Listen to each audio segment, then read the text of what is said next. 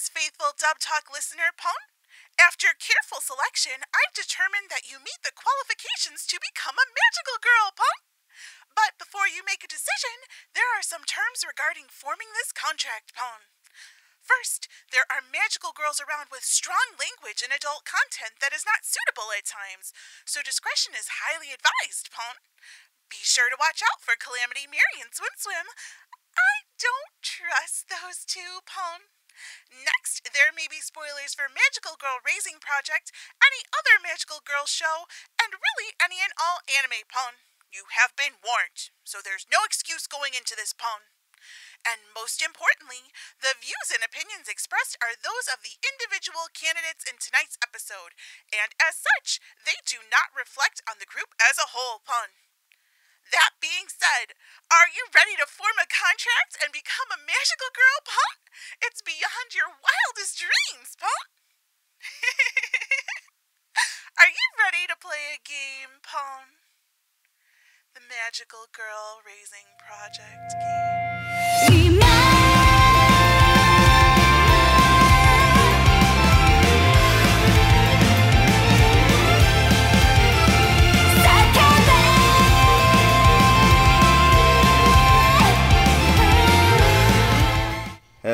Everyone, and welcome to Dub Talk, the podcast where a group of magicians get together to discuss the latest in English dub anime.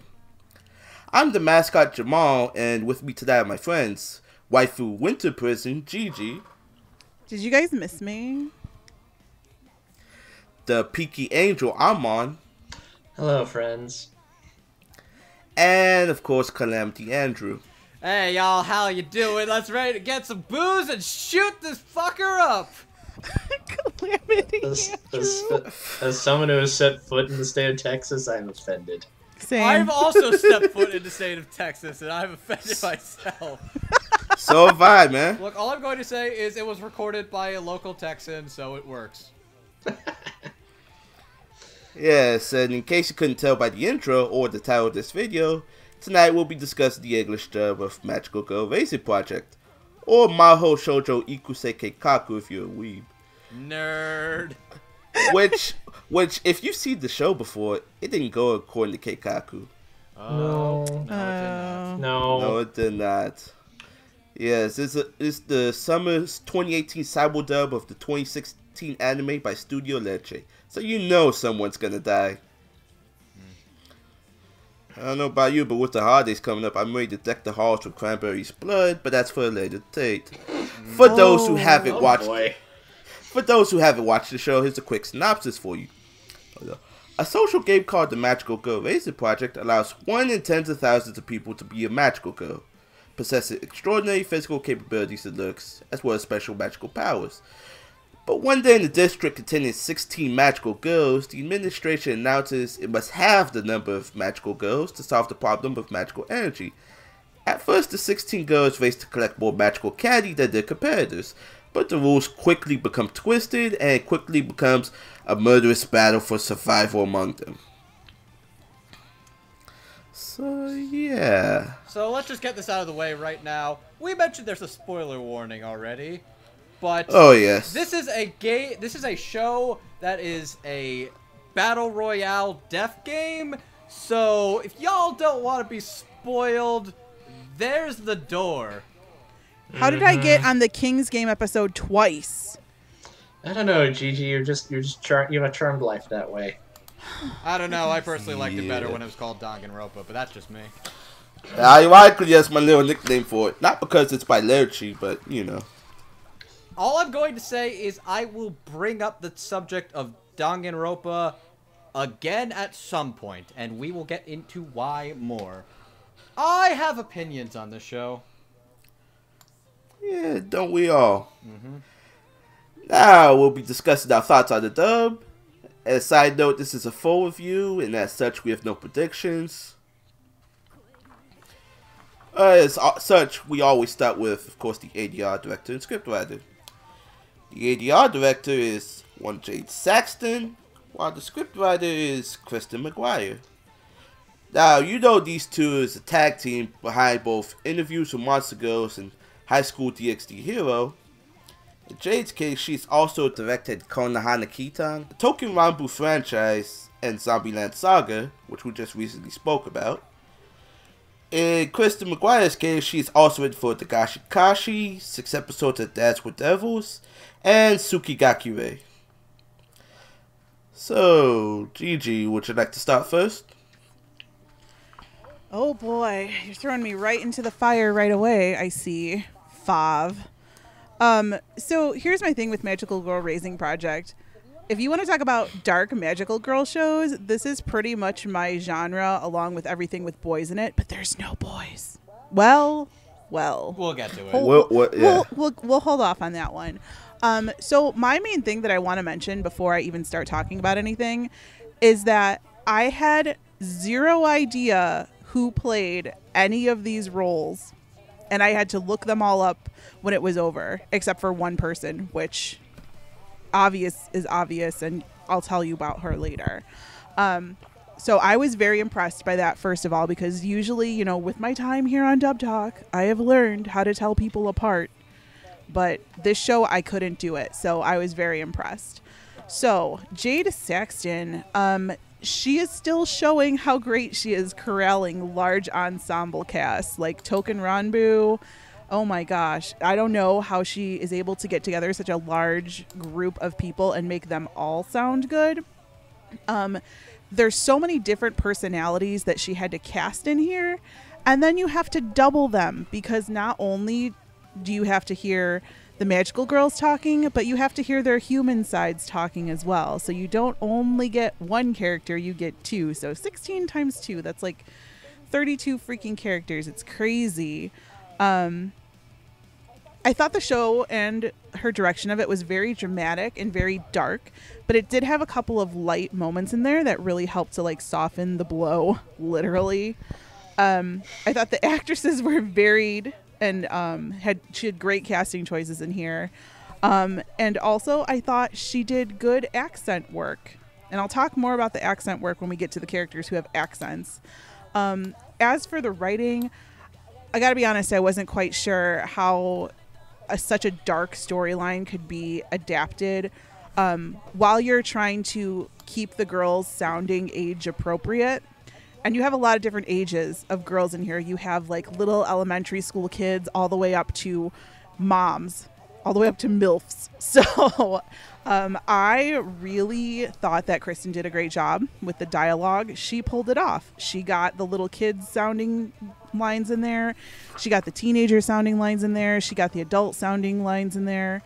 Um, and I even had sympathy for the girls I didn't like due to their dialogue choices. Minus a couple, which should never have sympathy. They're horrible, horrible characters. and uh, I thought I thought that uh, she also did a good job writing with the dialects.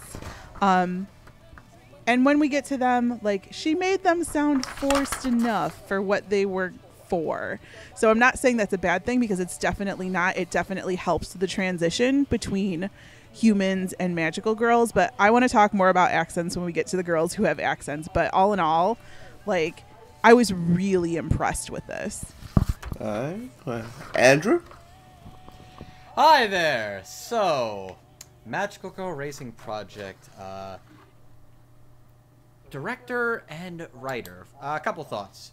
Uh, I think that this entire cast sounds really, really stand out and stellar. There's a couple variations in regards to people we've been talking about for a long time now, people we've been talking about only like two or so years, and some who've probably come up in like one or not even any episodes, all in this decent ensemble cast. And I'd say, as far as performances, everybody is really convincing and genuine.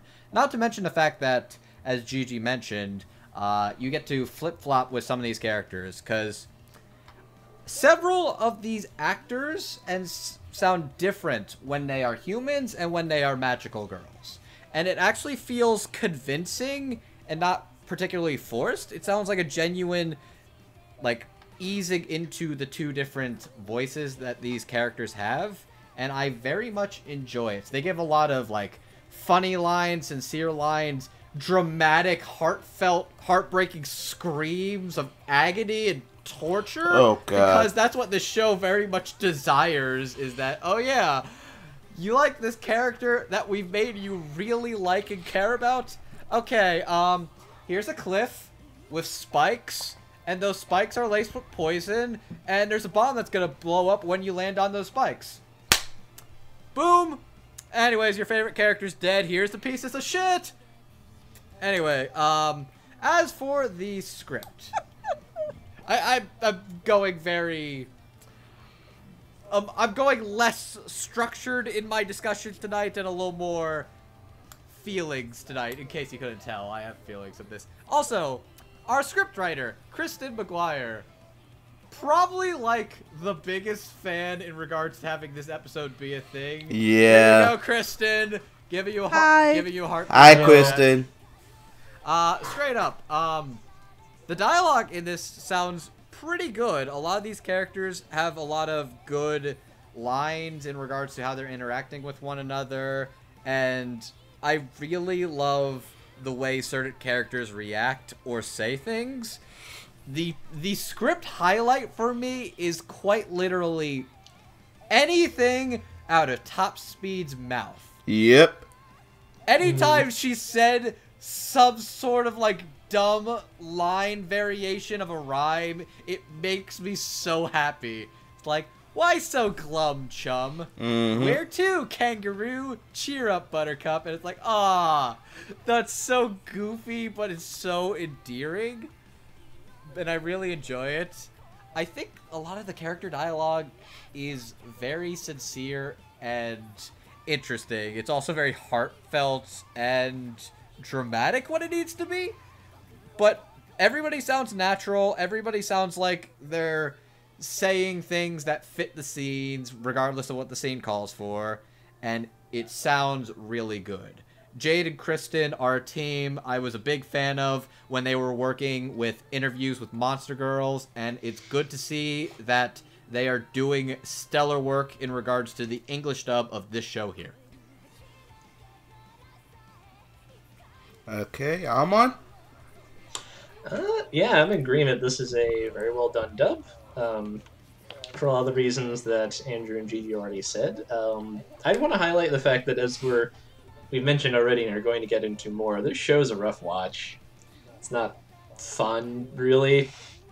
Uh, but I ended up watching this in like three mini marathons basically, and I think the quality of the dub helped a lot with that. Like it helped make the material engaging in a way that I think like a lesser dub or even listening to it in the Japanese would not have pulled off as well. They Yeah. like, engrossed despite how like objectively terrible some of what I was watching was.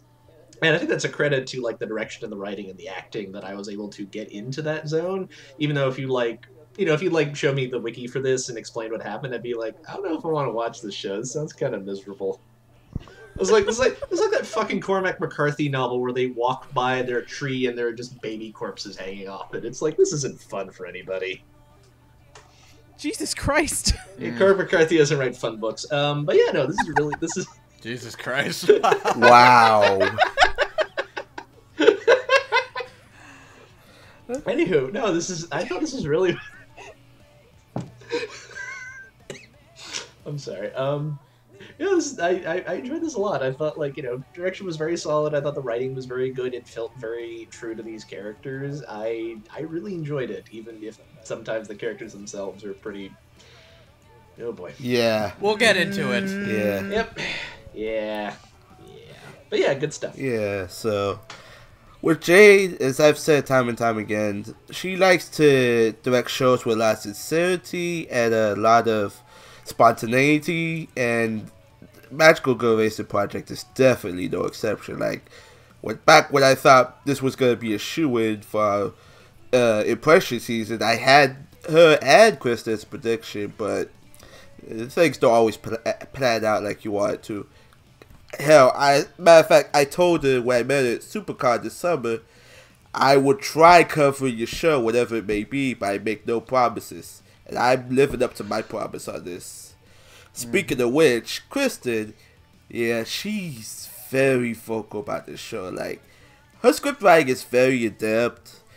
It's Like- very much something like she was a big fan of going into this. So, if nothing else, I'm super happy she got the opportunity to work on this. Yes, and we'll go more into that later on. Spoiler alert. But yeah, like Kristen's script writing, she explained in an interview was that she adapts her script writing depending on what the direction calls for. Like, if it's something like loose, she'll uh, adapt it to make it fit. You know, sometimes put in her own Kristenisms, if you will.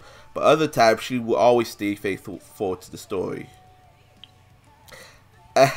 especially, especially considering the one line she put in when she talks about magical girls are supposed to be pure, righteous champions of justice. I was like, you're a Sailor Moon fan, aren't you?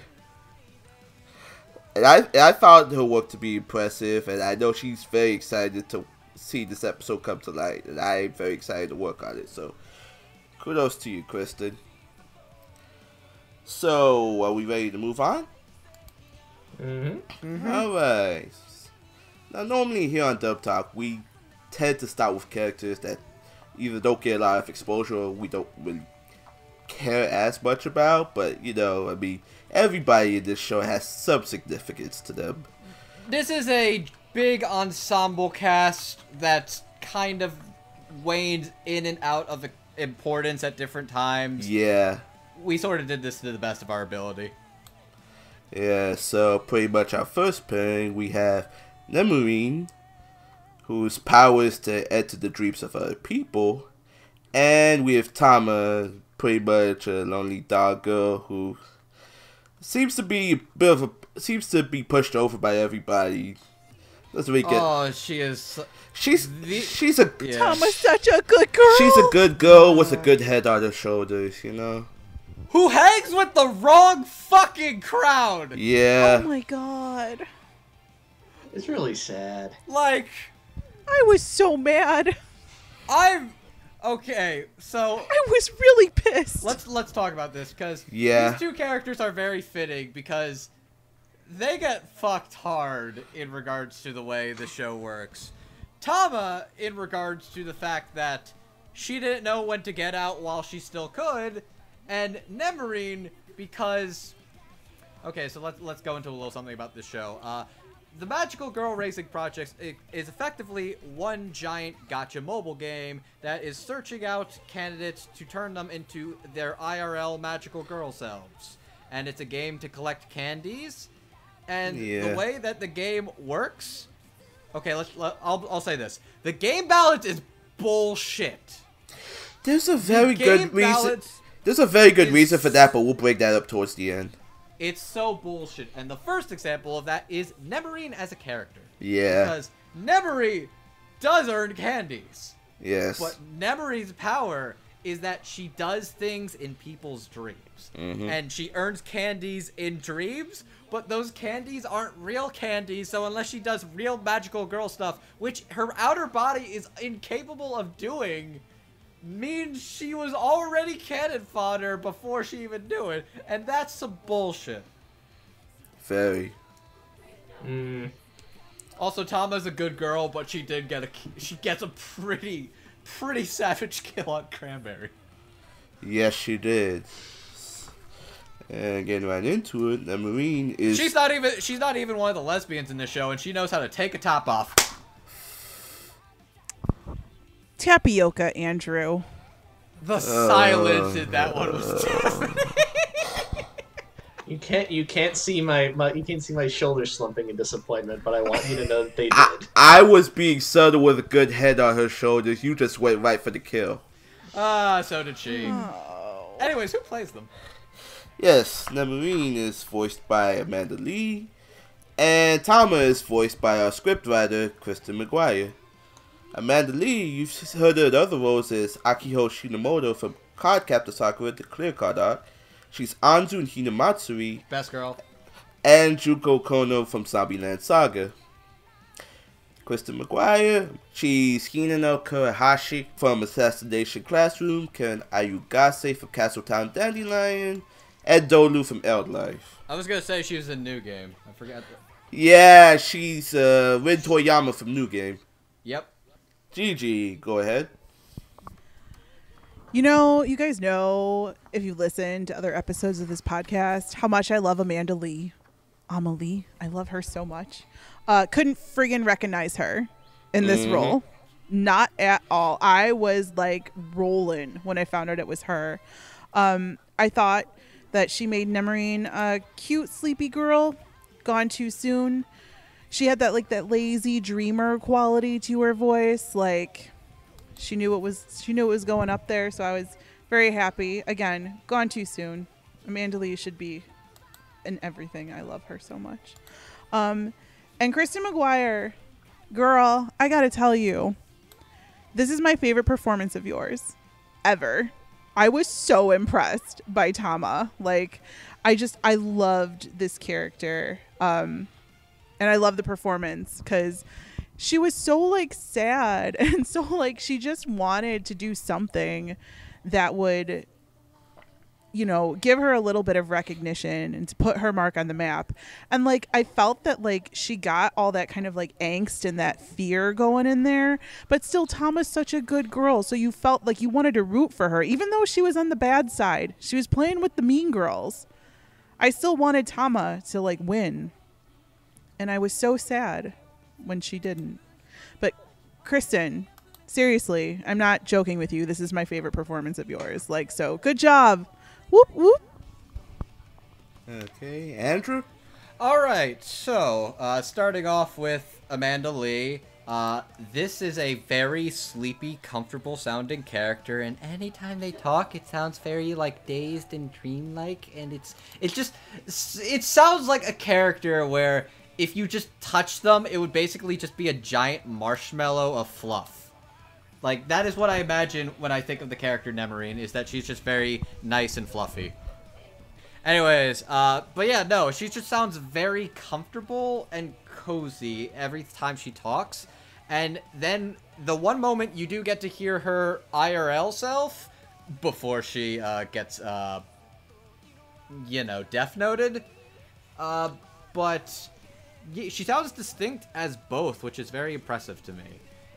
I like I like those sequences where she does actually get to do the cute dream world thing where she fights uh she fights a giant kaiju. I think she does a straight up Ultraman or Gridman pose, which is great and she actually interacts with the character that we would find out later is in fact uh Swim Swim, more on her later. And yeah, she she was a sweet, uh comfy, sleepy girl who did nothing wrong in her entire life and deserved so much better than the show. And Tama. Tama is a very, very good little doggo girl who's hung out with the worst possible crowd she probably could. Except maybe Ruler, but we'll get to that. I very much enjoyed Kristen's uh, timid, little shy doggo magical girl who really couldn't get going in life. She was she was the painfully average one that got dunked on by everybody else except Granny. But yeah, things happen and drama happens and then she becomes a magical girl. Then she becomes a magical girl and she's super happy about it. And then she hangs out with the wrong crowd and is involved in I think like four different murders.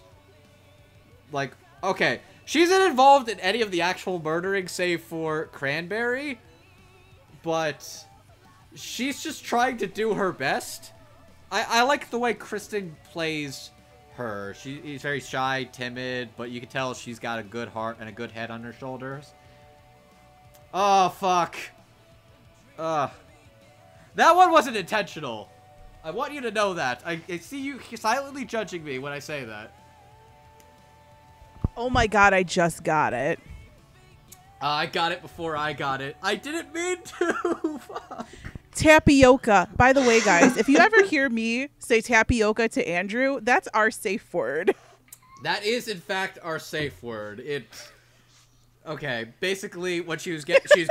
Should we even explain that? no we don't No, need to explain it. I, you just need to understand that that is the safe word It's not sexual, but it is our safe word. no Okay. yes Anyways, tapioca's our safe word. Anyways, uh, I, I like Kristen's performance of this good doggo girl, and I from what she said, this was like very much she always wanted to play a, a magical girl and a animal girl. So two for one, Kristen, and I very much think you played the part of this character well. By the way, just because I'm gonna bring up Danganronpa more, I promise there's a point to it. Tama would be one of the characters that would survive to the very end in a Danganronpa game. If that's yeah, the, I see that. if that's the case, then what would Nemurin be then? Oh, Nemery was always going to be cannon fodder. Let's be real here. Like, Yeah, ne- Nemurin's like the first one to die because No. she seems like the easiest to get to. no, t- Tama is like she is the one who has worked with the bad influences or gets roped into somebody else's scheme, but is actually like innocent, and then is like re. She would be the one that if she met Snow White, that she basically would have been friends with her, like actually, like they. She is an as close to a ideal magical girl character as you could. She just got brought down by a crazy person. eh, But yeah, I, I feel like if she were in a Danganronpa game, she actually would be one of the five or six to survive at the end. Anyways, moving on. Uh, Armand? Uh, sad. These two just make me sad. They they don't. They're Amanda Lee's really good as Neverneed. I I had, I had not realized until I watched the show that I'd actually seen a clip of the bit where she like goes into the boy's dream and fights Godzilla. I remember at the time thinking like, this looks charming. I wonder what show this is from. Was that clip Uh, on Twitter? Yeah, definitely. Yeah, Was that it might have been that- for me. yeah, okay. It was a nice bit, and it's like, and it, it was almost frustrating because it's like, all right, y'all are clearly capable of making a nice, sweet magical girl show. Nah, Oh, not oh, fam. what, nah. what could have been? No, no. just pull, pulling the wool over my eyes. Okay. Um, but Amanda was, she was just so, so gentle and sleepy and adorable, and just it, it was like this is so relaxing. This is this, it's so sweet and innocent. I want I want to wrap it in a in a nice I want to wrap it in a in a little blanket and give it hot cocoa because it was such a good sweet girl. Um, it was a very nice performance, and I wish she had been in a world where she would have lasted longer because she's nice, or preferably one where most of these characters don't die at all. Really, um, yeah, no, just very heartwarming. And oh, Kristen, poor Tama. Who, who, you know what's sad about Tama? What? She sticks with Ruler because after her grandma dies, Ruler is like the only person who does not look at her with immense disappointment, but is like, "Uh, "All right, here, give it to me. I'll rewrite it to you, so it's a little easier to understand." Is that better? And it's like that one act of kindness is the only reason she's sticking around here, and that just breaks my heart. Oh, I actually just- really li- like the more the No, show no, goes no. on, I actually really like Ruler. No, it, it, it, it was a very sweet moment, but I'm just so sad in the sense of like this is why this is what you this is why you kept hanging out with these people. It's just they weren't complete dicks to you, and I, it breaks my heart that Ruler is the nicest person in your life. Yeah. Like- oh yeah. Like, for the nicest person, your wife is like a, a bitter like business lady that like I don't know, man. Um, but Kristen was really good as Tama. I thought she brought a lot of that same kind of uh, vulnerability and innocence, and just she never it never got like Nama never got whiny and Tama never got annoying. I always just felt for Tama, who was clearly way in over her head, but had too much loyalty to these people to break away. And then that is definitely not reciprocated in the end, which just makes her death all the more heartbreaking. Um, yeah, it's rough. A good performance from Kristen's part, though. I really enjoyed that a lot. Okay. So yeah, Nemurin, we hardly knew ye, but Amanda convincingly sounds cute and sleep at the same time. I wouldn't be surprised if she was actually tired going into the booth. Like, and as her real life counterpart, she does a very good job distincting between the two characters, Nemurin and her real life counterpart. Yeah, it's kind of sad as what she kind of bit first, but you know, as she said uh, in a video, because Jake posts these little videos of the characters after they die on Twitter, and Amanda said Nemery would be okay with her death because she would sleep forever. That's the most heartbreaking thing I've ever heard. Why would you tell me that? Why would you tell me that? It's not my fault, guys. I'm just taking notes. Fuck you! But that's such a mood, though. Like she was, she was gonna go back on job hunting. Yes, I know, I know. you know. Ah. Ah. Yes, and speaking of life, uh, Kristen's performance. Oh my god. Kristen does a very good job in this role, like especially in Tama's sadder moments. I mean, I can't imagine I can't imagine what direction or what she had to channel to bring her moments. Especially when she's also the script writer, because for full context, like she the last couple of episodes she wrote, like she started crying over this, you guys. It's like it, it was very heartbreaking. She said herself that Tama feels like she had been betrayed in the end, and like when, something like that gets to you, that's how you know you've done a very good job c- convincing me of this character, you know. And uh, kudos to Kristen. So let's move on now to our next set of characters. Pretty much the uh, wild crowd that Tama's been hanging out with. We have The queen Ruler. of the castle and Satan twins. Yes, we have Ruler, the Peaky Angels, Minael or Yunael. Let me pull up my notes here. Yeah, we're gonna need to remember uh, which of the two. I think I Minael. I- Yeah, I'm, I I'm got remembering you. the aesthetic. I think Minael has much more wild hair, and Yunael has more of a bull hair. Okay, so Minael's got the wing on the right side of her body, and Yunael's got the wing on the left side of her body. Oh fuck! I wasn't, I wasn't even paying attention to the wing. I was paying attention to the hair. They're both evil demon children, and I hate them. Yeah, I hate them too. They're awful. yes, I hate them three. Can we give either two? So with Ruler, she has a she's in real life she's an office worker with a superiority complex. Her attitude keeps her from having friends, but as Ruler, she's empowered to command those before to do anything she wants within a five meter radius. Long as she maintains her pose. Unfortunately, like when she doles out sage advice to uh, certain people, it ends up backfiring because she dies second. And the Peaky Angels, the in real life they're students, but as the magical girls, they have Minael, uh, Minael has the ability to transform to, into anything but living creatures, and Yunael has the the ability to transform into any living creature. Okay, so that's the distinction. I've so Yunael can turn into people, Minael can turn into objects. Yes. Of course, the bigger distinction is the wings, but that's a different story. Anyway, getting right into it. Ruler is voiced by Emily Neves. Minael is voiced by Alex Moore. And Yunael is voiced by Kristen Sutton. You've heard Emily Neves in other roles such as Yu from Flip Flappers, Minene Uryu from Future Diary, and Kumin Tsuyuri from Love Chunibyo and Other Delusions. And not to forget a certain little gremlin child. Yes, Subaru Toba from Himouto Umaru-chan. Fuck that show. I get you're not a fan, but it's worth bringing up for Andrew, discussion. I saw one episode and I found nothing funny. Fair enough. Potato. Potato chip. You've heard Alex Moore in other roles such as Agnese Sanctis from a certain magical index, Roland from Maria the Virgin Witch, and Mitsuba Sangu from Seraph of the End. And Kristen Sutton, you've heard her in other roles such as Himeno Kimihara from A Centaur's Life, Angeline from a certain magical index, and Ayumi from My First Girlfriend is a Gal. So, Gigi, why don't you kick off this discussion? So ruler is basically me. Oh, Let's be oh, real. Okay, I wasn't gonna say it.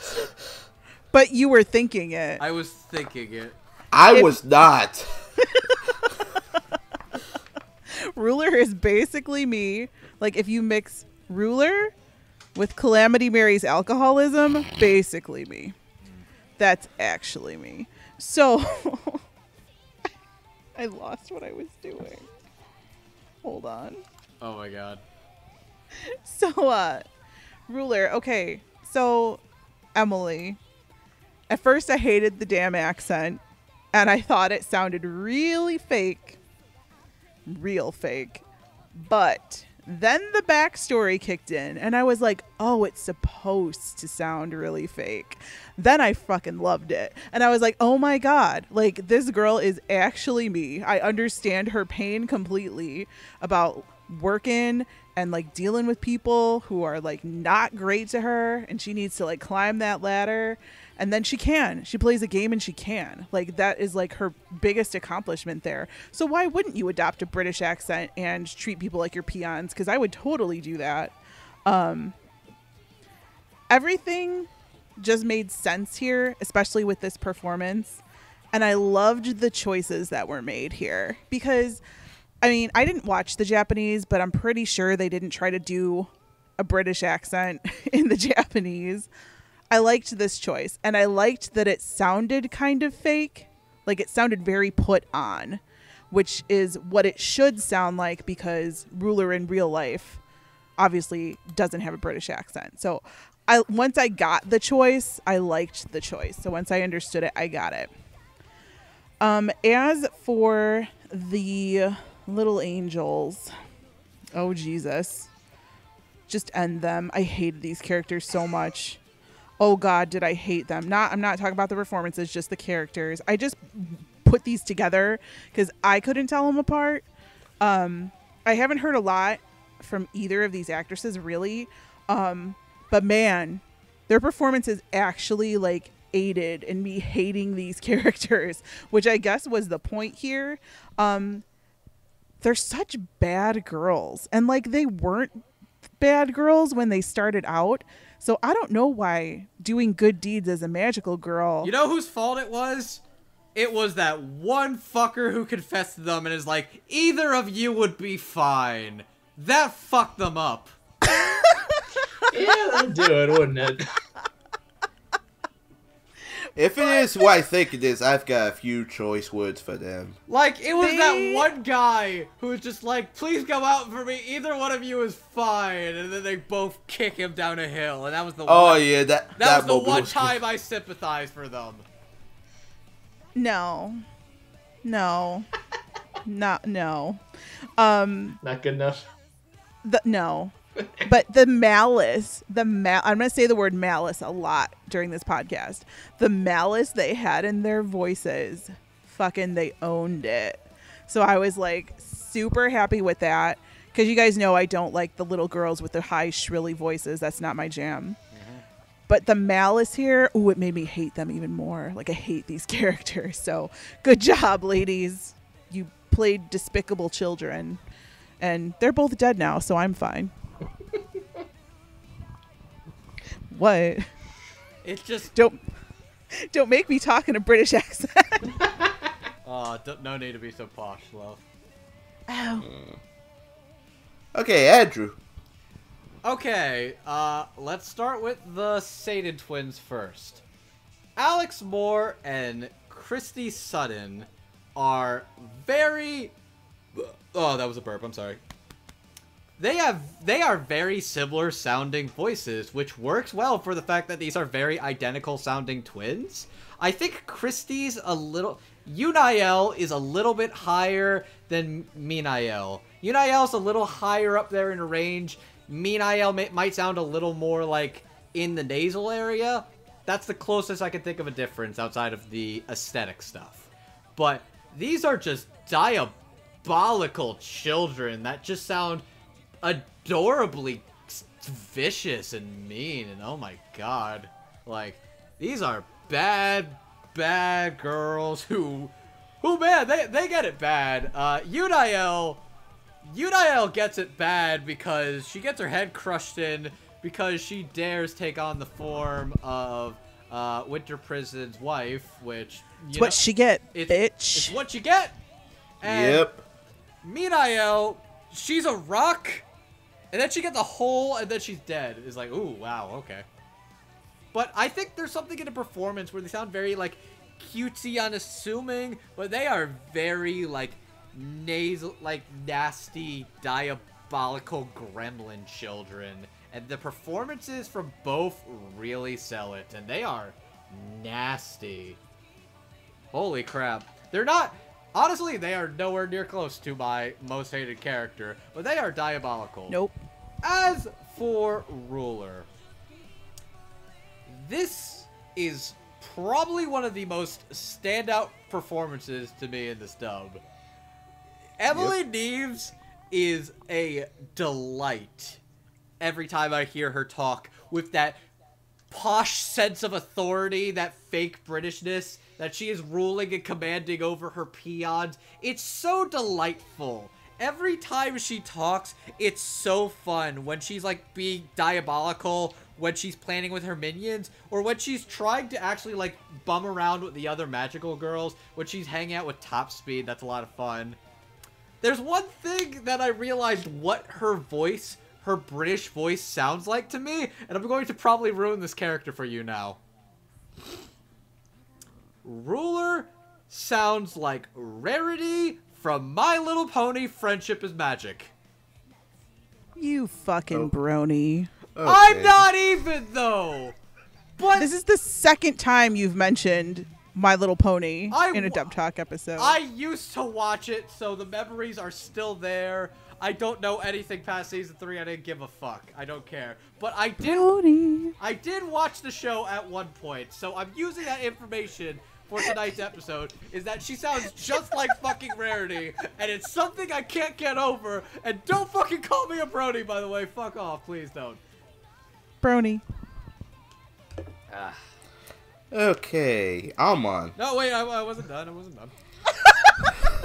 I just need I needed to yell about the fact that I'm not a fucking brony, but I needed to say that the voice ruler Emily Neves uses sounds so much to me like the character Rarity, and it's just the same kind of character too, in this sort of fake like royal royal decree in her voice and just the over dramatization of the character. But i actually really found myself enjoying ruler a lot more as the show went on because a i kind of realized she was like just she was trying to make ends meet. The world was sort of shitting on her and she was trying to survive it but also the fact that she did have some sort of care in her and that while she did pull the harsh you peons need to follow me thing it's like she does seem to show human emotion and some form of caring for a bunch of like stray dogs that find her way around her but See, Ruler is basically me.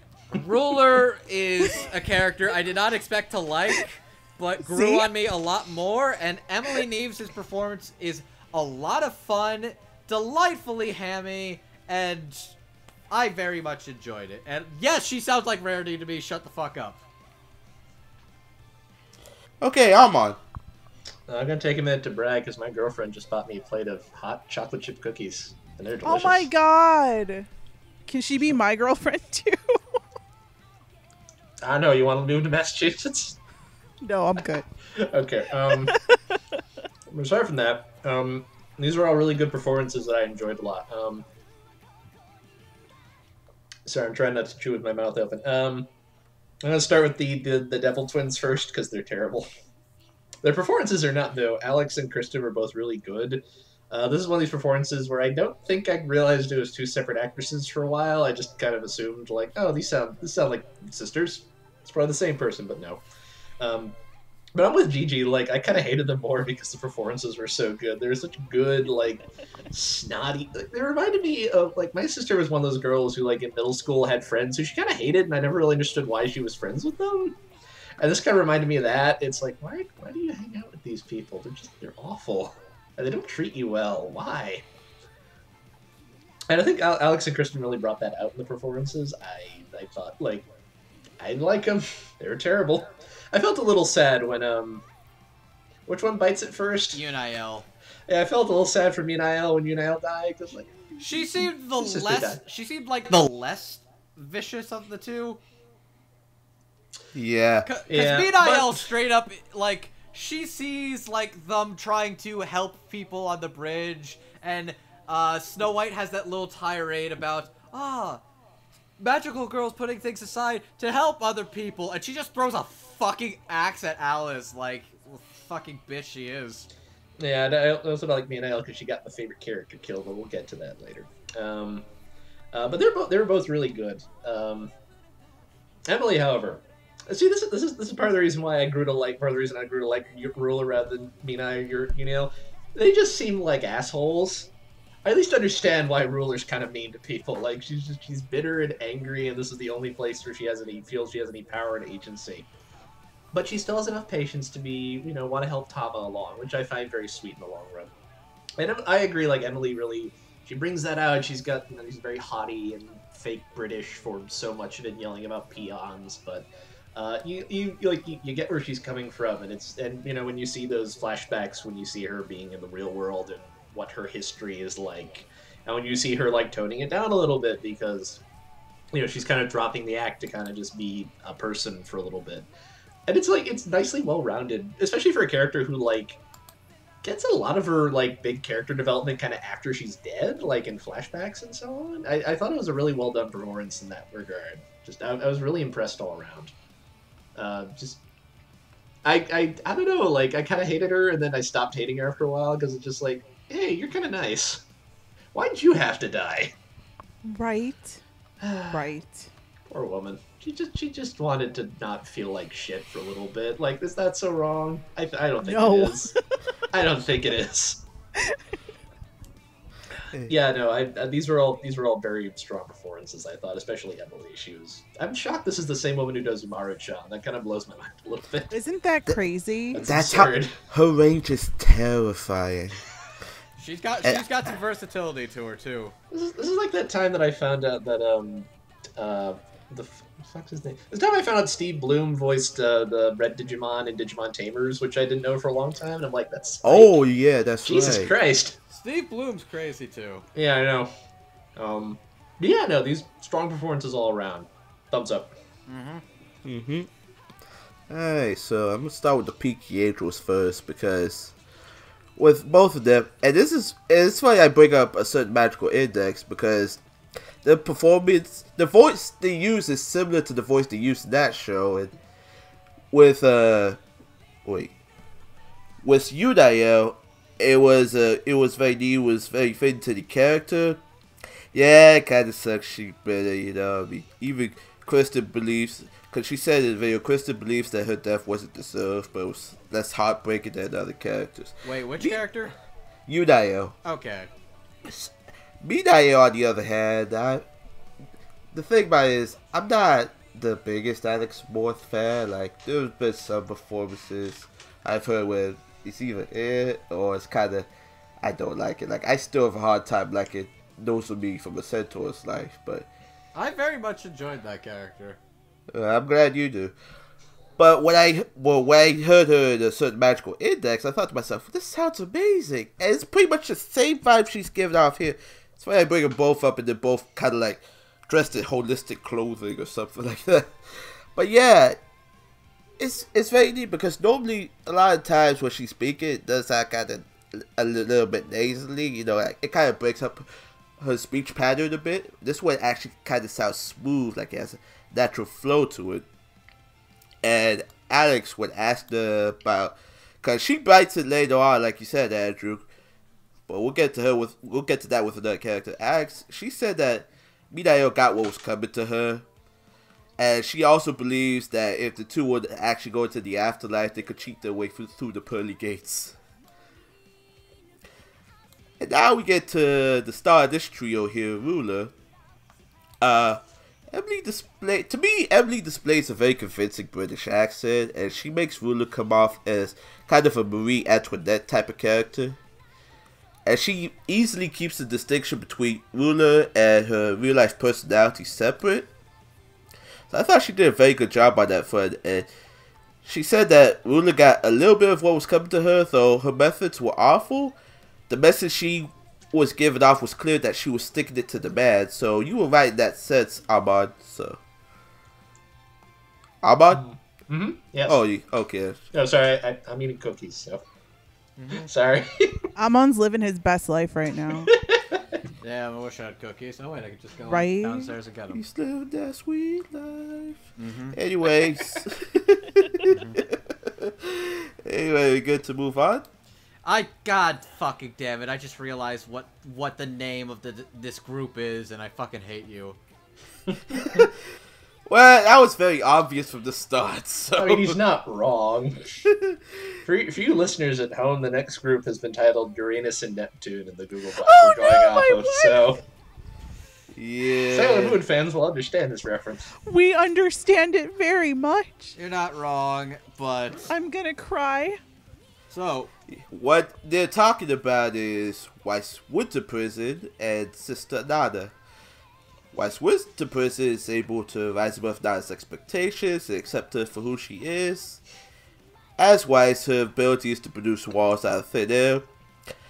She, uh, unfortunately, she kind of meets her end uh, getting into a battle with a Swim Swims group.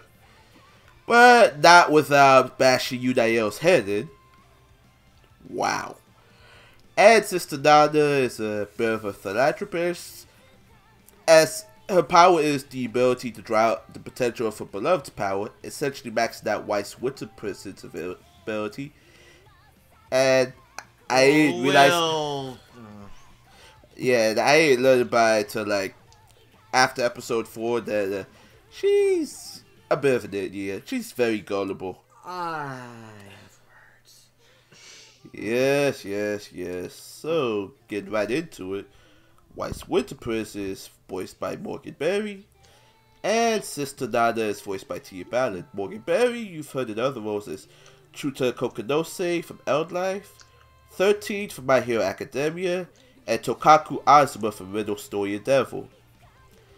Tia Ballard, you've heard in other roles such as Sanae Kashimura from Alice in Zoroku, Yu Koito from Bloom Into You, which the recording is out by now, I think. And the blah. and the Nami Mo- and the Nami Momozono from Kami-sama Kiss.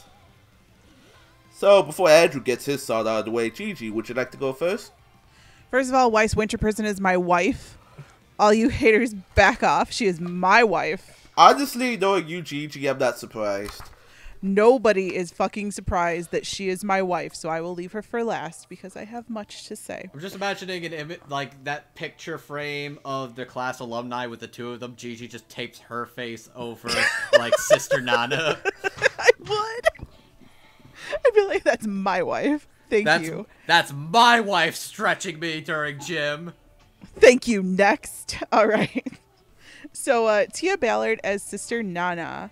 Um, I was very confused by this character because I really thought that she was like gonna be evil in the end because you can never trust nuns. As somebody who went to Catholic school for six years, you can never trust nuns, no matter how nice they would be. And then I was very surprised to find out that she wasn't evil. Like I felt she had like an evil tone to her voice, and that was kind of misleading but it was just a little evil. She wasn't evil. She was just kind of mis misguided, I guess. She she she thinks the best of everyone, even when that that expectation is not warranted. She doesn't. You can't trust people like that. They you can't trust people like that. I don't know. So that was like the only little part of criticism I had was that I just kept waiting for the evil to drop because I felt that it would be evil because I could just hear it and then it wasn't. So I was like, okay, well she really is a good girl. She's just very um very misguided in a lot of her choices. But let's talk about my wife now. Weiss Winter Prison. This was the only voice that I could pick out of this. And then I was really confused because Morgan Berry moved to LA. So I was like, how? And then I remembered that Source Connect was a thing. But I was like, mm-hmm. they got her all the way from LA to play her most perfect role yet. Because if you guys don't know, like, the Erica did a lovely job. But in my heart of hearts, Morgan Berry should have played Sailor Uranus in the new Sailor Moon. And I told her this to her face, and she was very excited by it. I love her so much. Okay. Um, so this is as close as I'm ever gonna get to have Morgan Berry playing my wife, Sailor Uranus from Sailor Moon, because she's basically like a straight up hot lesbian, and I was like, yes. And like in real life, like in the real life of this character, she was like a straight up hot lesbian, and I was like, yes, I was like, you are really my wife now. This is great. I loved this performance so much. I was so excited to hear Morgan Berry play Sailor Uranus almost. Sailor Uranus with even more death. Um, this was just my dream role for her. Revenge must be had against all who wronged her and all who killed her. And let me tell you, I fucking cried. I was so mad. I was screaming at my television. I was like, why? Why is it always my wife who has to die somewhere in the middle? But yeah, I love this a lot. Obviously, this was like my favorite, so I'm done. I'm done now. thank thank you for for letting me have my my we what I put in the chat was this is a show where what did I say? Like Gigi gains her bisexuality and then all of her wives die, so she goes back to normal. Yeah, something like that. I'm pretty sure that's not how it works, but okay. Just admit, yo, you want to bang that. it's a fictional character, but I love her. I'm done. You can all talk amongst yourselves now. But just remember that she is my wife, and if you wrong my wife, I will wrong you. Uh, anyways, uh, so, yeah, Sister Nana and Weiss Winter Prison are 10 out of 10 adorable lesbian couple that did no wrong and deserved way better. Okay, uh, let's start off with Weiss Winter Prison. Weiss is stoic, cool, badass scarf motherfucker, and she can kick an ass or two, and she can control the earth, and that's some good stuff. Which probably also means she's really good with her fingers, so Nana's in for a good time thanks to that. Anyways, um, Oh God. What? the- Tapioca. look, she fingers the earth, so that's how it works, I think. That is a mental image that do not want, Andrew. Dude, Kama makes holes. Why did you do this to me? Why Why did you just write your own fucking dojin? Yo, she she just summons like a giant like stone pillar, and then she and she just Stop. Stop. Andrew, this, Tapioca. Andrew, this show's hard enough as it is. Why you gotta make it worse? Dude, I'm Kama, almost about to too! cry. Please Dad. she can make her own sex toys. I'm done. I'm done. I needed to bring in some levity. I needed to bring in some humor into my system before I have what I feel is actually an interesting discussion I want to bring. Uh, first Andrew, Andrew, if it snows between now and New Year's, I'm throwing you in a snowbank. That I will be in his neck of the woods by then. He has the right to do that, and I will accept it. Uh, Weiss Winter Prison. I really love Morgan Berry's very like stoic, cool, like. She, she sounds very stoic and cool. I'm going to repeat those, but she pulls off the look very well, and she sounds like she sounds like somebody who would be a very cool, like silent but sweet and deadly ninja type person, and that's basically the entire aesthetic of Weiss Winter Prison, and I think she pulls it off perfectly. I very much enjoy all of her interactions with Sister Nana, aka Tia Ballard. Tia Ballard is ador sounds adorable and is very trusting and sweet and caring. And I'm also feel like this show went out of its way literally out of its way to basically make Sister Nana look foolish and stupid.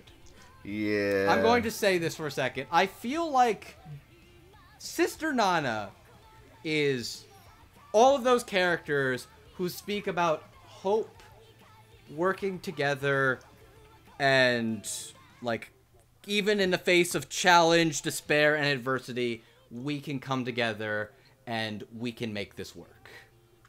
And that was Sister Nana's like biggest. We can work this out and we can come together. And I believe in ev- in everybody. Now this is a th- a characteristic that happens in other death game scenarios, but they always have some sort of perseverance, trial, losing friends, and overcoming it, and learning something, but working together and believing in people in the face of adversity. Now, what this show does, and what this show does with Sister Na- Nana, is basically, hey, believing in others is fucking stupid. Look how much of a goddamn idiot this character is for believing in others. How much she tries to believe in others, how she goes to people. They always want to kill her. They end up killing her lover. All those times where she could be helping people, oh no, she's giving money to other people. Look how stupid this fucking airheaded piece of shit looks. Look at her. She's sad and drunk and she kills herself on her fucking girlfriend's scarf. That's what happens when you believe in each other because this is fatalistic and dark and edgy and hope is dead. That's what I feel like when I look at how the show treated Sister Nana. Because Sister Nana genuinely is a good hearted person. And anytime she is she tries to give goodwill and benefit of the doubt, it feels like the show really goes out of its way to shit on her ideology to the very end. And it actually kind of bothered me a lot on my second watch. It it actually really bothered me the way the show handled her character. And it just it's such a grim image that like she loses her lover and she just fucking drowns in alcohol and pills before hanging herself on her scarf, which is just it feels like the show very much revels in going just the extra step to try and make itself look like a big boy drama. And I feel that's the extra step where just it's not necessary. Now you're just being cruel. And that's something I felt with the way how the show handled Sister Nana. And it actually really bugged me when I watched this for a second time. I should probably mention this is my second time going through the show again. So I'm not even like surprised about the fates of the characters. This time I'm now actually going through it. And it just felt like this show purposely made a character who was sweet and kind look like an idiotic fool who died a worthless death. Wow, that was a. Wow, okay. I was brewing on that one. Okay, now that I've had a second to compose myself, that being said, I love uh, Tia Ballard and Morgan Berry's performances for these two characters. I think they're really, really good, and I really do enjoy these characters a lot, which is kind of why it bugs me the way they they turn out. I'm very sorry about that. That I got a lot more intense I was expecting to. No, understandable. It's understandable. Ah. It's very understandable, believe me. Alright, Armand? Um, yeah, no, I also I, I thought these are very good performances, and to the point where they almost made it hurt, given what how these characters end up. Um, Tia was just so so sweet and so caring, and just so just has just you know thinks the best of everyone all the time. And Morgan, I thought, just amplified this sort of like you know very laconic cool about her character all the time. Like Weiss always comes off as just the most badass person in the room whenever she's in. And I thought Morgan did such a wonderful job of capturing that. And they're such a loving couple together, which makes their eventual fate all that much more heartbreaking because you care about this relationship in some way. And then, actually, Andrew, I think you, I think you actually think you did not talk about. I thought was the like cruelest aspect of how that ends, which is that uh, Sister Nana gets to spend that last like day or two thinking about how like the person I care most about in the world only entered this game because I encouraged her. So her death is all my fault. Uh, And it's like that's just that's by that- for me that's that's the worst part of it is like she just gets to soak in that misery that this is my doing. I think If I just if I just stayed out of it, none of this would have happened. I think the thing that makes this worse to me than a King's game is because King's game almost everybody's stupid. No, the, you know the problem here is that Magical Girl Raising Project is written well enough that when shitty things happen to people, it kind of pisses you off. Like Oh, King's Game just dumb, I so you can just ignore it. I think that's what it is. Yeah, is that there's good character writing and there's decent enough drama that I actually am invested in these people. So when it feels like these deaths are actually like not even part of their arc, they're just mean and cruel, and it just bothers me. Hmm. Yeah, that's what that's what I end up I find. Like, I, there is stuff in this show I do like and would praise, but the thing that ultimately puts it off for me is not. It's not just that it's bleak or edgy; it's mean. That It like I goes should it goes out of its way to be cruel, and I find that really off-putting. I, I should say that more for final thoughts, but Yeah, yeah. Um, but yeah, no, these were both like just one like wonderful performances, and it, it it further highlights the way in which I want like an alternate version of this show where no one dies. I would And like just- that too. It's like like in a, in a regular magical girl show, Sister Nana would be the living saint that all the other magical girls to aspire to. We wish we could be as nice as Sister Nana, who is just so loving and caring. But she's stuck in this universe where that doesn't matter. And I mean, I she would like- still be cute and aloof and a bit of a ditz, but like, at least she's Yeah. not an idiot in that universe. Mm. I would like the cute lesbian relationship OVA, please, for God 1000. fucking same. But yeah, no, these are really good performances. And if I could make one more joke before we move on, I swear to God, if it is what I think it is, I'm gonna come punch you next A Fest we meet. Oh, I was just gonna say Sister Nana probably tops. Also, she's a nun, so she probably screams, oh god, quite a lot! At least we know she's not getting none, she's getting some. That was not what I was thinking, but you know what? That's pretty good too. Alright, I hate everything right now. love you. I'm sorry, Gigi. Anyway, so yeah, with uh Morgan, she really exercises her rage because to me it looks like Weiss is kinda androgynous, but like this is where the Uranus part comes in because she's playing two distinct personalities. Well, it's pretty much the same personality. Who the hell am I fooling? But out of all the magical girl characters, her design changes the least but she manages to keep a composed attitude while making her vocal presence strong. And uh, when because after all that uh, the epic fight scene where she bit it, she said that she acknowledged that Weiss was ready to die, and she knew she wasn't gonna go down without a fight. Especially when fighting for her beloved, played by Tia, which to me seemed like a straightforward performance with a bit of naivete and gullibility added to the mix. Yeah, I do agree with you, Andrew, with uh, how the piss poor this was kind of written because I do believe in that as a character, but man, the way they played her off. Because for side context, I read both volumes of the manga and volume one of the light novel for this, and I never do that for any show I'm on. That's how invested I am in this. And the scenario is pretty much the same. It's just it's kind of a little bit reversed because they're both trying to get each other to this into magical girl raising project to become a real magical girl so you know they can still be together forever in a sense and My heart. yeah and after that sister nana lost to beloved uh she was actually part of the episode that kind of completely broke me down. Like episode 9 was it was very painful. Like i actually started crying during, during the ending song so. But the other than that tia did a very good job in I even told her when we were at A-Fest that she was kind of like Sister Nana in person before I got further to Sister Nana as a character. So, uh, Oh no, Yeah, she's a sweetheart. oh, definitely, you know. So, good to move on?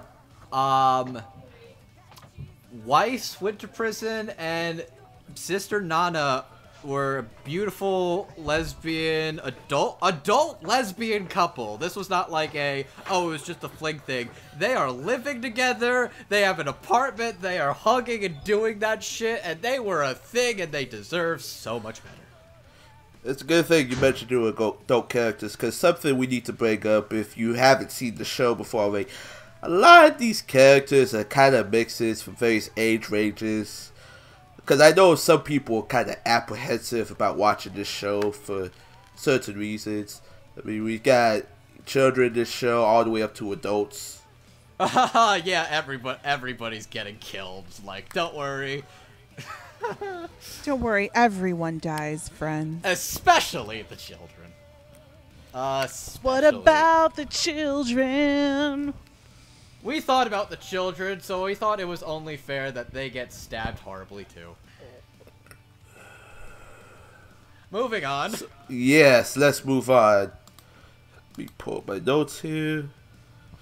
Yes, let's move on to a little little pair I like to call. actually, I don't have a name for them. I just didn't know how to group these two together. other than they kind of work together, we have Magicaloid 44, and we have Calamity Mary. Now, Magicaloid 44, in real life, she's a freelancer fresh out of middle school, the realist. As Magical Magicaloid 44, her ability is to use one convenient tool from the future day. However, she doesn't know what tool she gets. She's also a grifter, scamming people for cash, mostly from Sister Nana, in exchange for tasks, and is given the a trustworthy task by Calamity Mary to kill magical girl.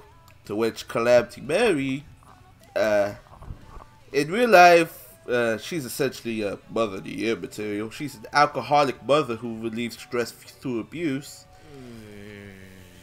Yeah. Yes. I, I was thinking to myself, you know what? Of the three quote unquote villains of the show, I think I like Calamity Mary the best because it's like she's just a dumb cowboy RPer, and that's cool. And then they go to her past, I'm like, oh,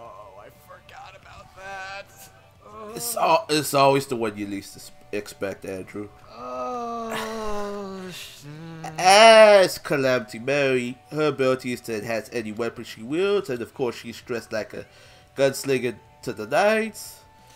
A little, a bit skeevy, but yeah. Also, the the magic satchel thing she gets. Does she get to choose what gun she gets, or is that just No, like a, no, no. What the magic satchel is is that it holds an infinite number of items, no matter how big or how small it is.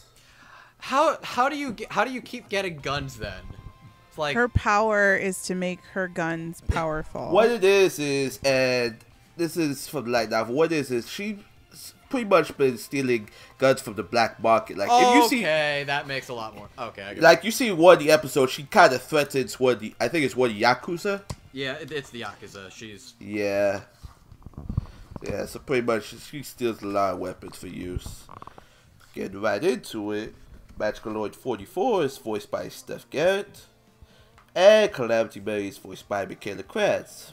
Steph Garrett, you've heard her in other roles such as Yaya from Aria the Scarlet Ammo AA, Kyoko Naraku from A Centaur's Life, and Evil Eye from Overlords 2 and 3. Michaela Krantz is no stranger to this show. You've heard her in other roles such as Erina Shindo, aka Tail Yellow from Gonna Be a Twin Tail, Clementine from Overlord, and of course from Gigi's favorite show, she's Shinya Banba from Riddle Story of Devil. Yay. Yes. Again, right, and since I brought up your favorite show, why don't you kick things off again? Um. All right. So uh, I don't really have a lot to say about Stephanie Garrett as Magicaloid 44, mainly because for most of it, her voice is like masked behind a filter, and so that's all I really kind of paid attention to was the filter. And I know it's hard to act behind a filter, but she's also like what a robot or an alien, she's something she's to that a, effect. She's a robot from the year 3000 or something. I think that's her backstory. She, she she's just a ro- yeah yeah that's the backstory they give her. Yeah, I, I really don't have a lot to say about her. Honestly, all I wrote down was I don't have a lot to say about it. Um, it was fine. It was a robot. Uh, The filter does a lot of the work, so um, that's what happens when you have robot characters who aren't Ai from Utapri. Look, I got another Utapri episode in an episode that has nothing to do about Utapri. Shocking. I'm so proud of myself. Good job. Good job, me.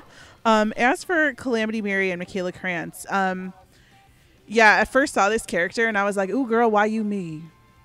I was like, that's pretty much what I would do. I'd be sitting around drinking Jack Daniels, shooting guns. And then we got to her backstory and I was like, ooh, you're not me. So um, this is another one with the accent. But I really do have to give um, Michaela's performance credit because there are so many layers that she has to hide behind that accent. Like, I'm not going to say that the character's choices were right or wrong, but you have to remember that this is still a human being. And so I'm pretty sure that, you know, there's still human feelings behind whatever she did. I mean, like, there's so many things you have to think about with a character like this. And then you put on this act where you're like a rootin' tootin' cowgirl from the magical girl, whatever. collecting all my candies and shooting all my guns. Yeehaw! And it's just like, oh, okay, so you're putting on this act because your home life sucks. Like you feel so bad about your life that you like hurt your poor kid and your husband left you and your life is just a hot ass mess. So you drink a lot of Jack Daniels and then you pretend you're a magical girl. Like, girl, I get it. You act like a slut. It's fine. So like I felt that this performance had to be hiding the humanity under that accent and I really felt that she did a good job with it. Um I felt that um, this performance was a lot like Emily Neves's for Ruler, but uh, Calamity Mary was clearly more crazy and more malicious. But I think that she also was drunk all the time, and if you're not drunk, that's like hard to act through. So I'm like, yeah, okay, I get it. Like I feel, I feel like pure like sympathy for this character. Like she just has so much going on. Um, and then she like bites it in a really like non-committal way, and I was kind of sad about it. But what are you gonna do, fam? What are you gonna do? Okay, Andrew. All right. Uh, I'll start off with uh, Megaloid 44. Uh, this is an. Wait, what did I get the name wrong or? Yeah, Oh wait, what what is the character's name? I forgot. Magicaloid. Magicaloid. Okay. Oh, like classical Lloyd? Uh, God damn it, Itchy. He's a good boy. Leave him alone. Itchy is a good boy. You leave him alone. He showed me Miami Goods. What the fuck was that shit? He's still a good boy. Leave him alone. He showed me Vampire Vixen. That was a good time. He showed everybody that was Vampire Vixen. Anyways, um, Magicaloid 44. Uh, Stephanie Garrett is a person I don't get to talk about that much, but she has this very unique cadence to her that I think even with the filter still comes across pretty well actually. I think she does a very convincing job. She basically sounds like this kind of she tries to be like stoic but like because that's sort of her character deal but her she's actually kind of like a bit of a wild child who like runs away from home and is like living with her coworkers just because she's trying to deal with stuff i don't even know what her home life must be and yeah, she's a bit of a wild child. She kind of like scams one of the magical girls. She's working with Calamity Mary, who's sort of like the one person nobody else wants to fuck with. And she's just like, hey, yo, you're a bad bitch. I like that. Let's hang out. I, I just realized that Calamity Mary's like her mom. And she's trying to make up for what a shitty mom she is in real life with uh-huh. her little robot daughter. Oh, I wasn't even thinking of that, but I can totally see that. I can totally see that. But yeah, Now I like her more.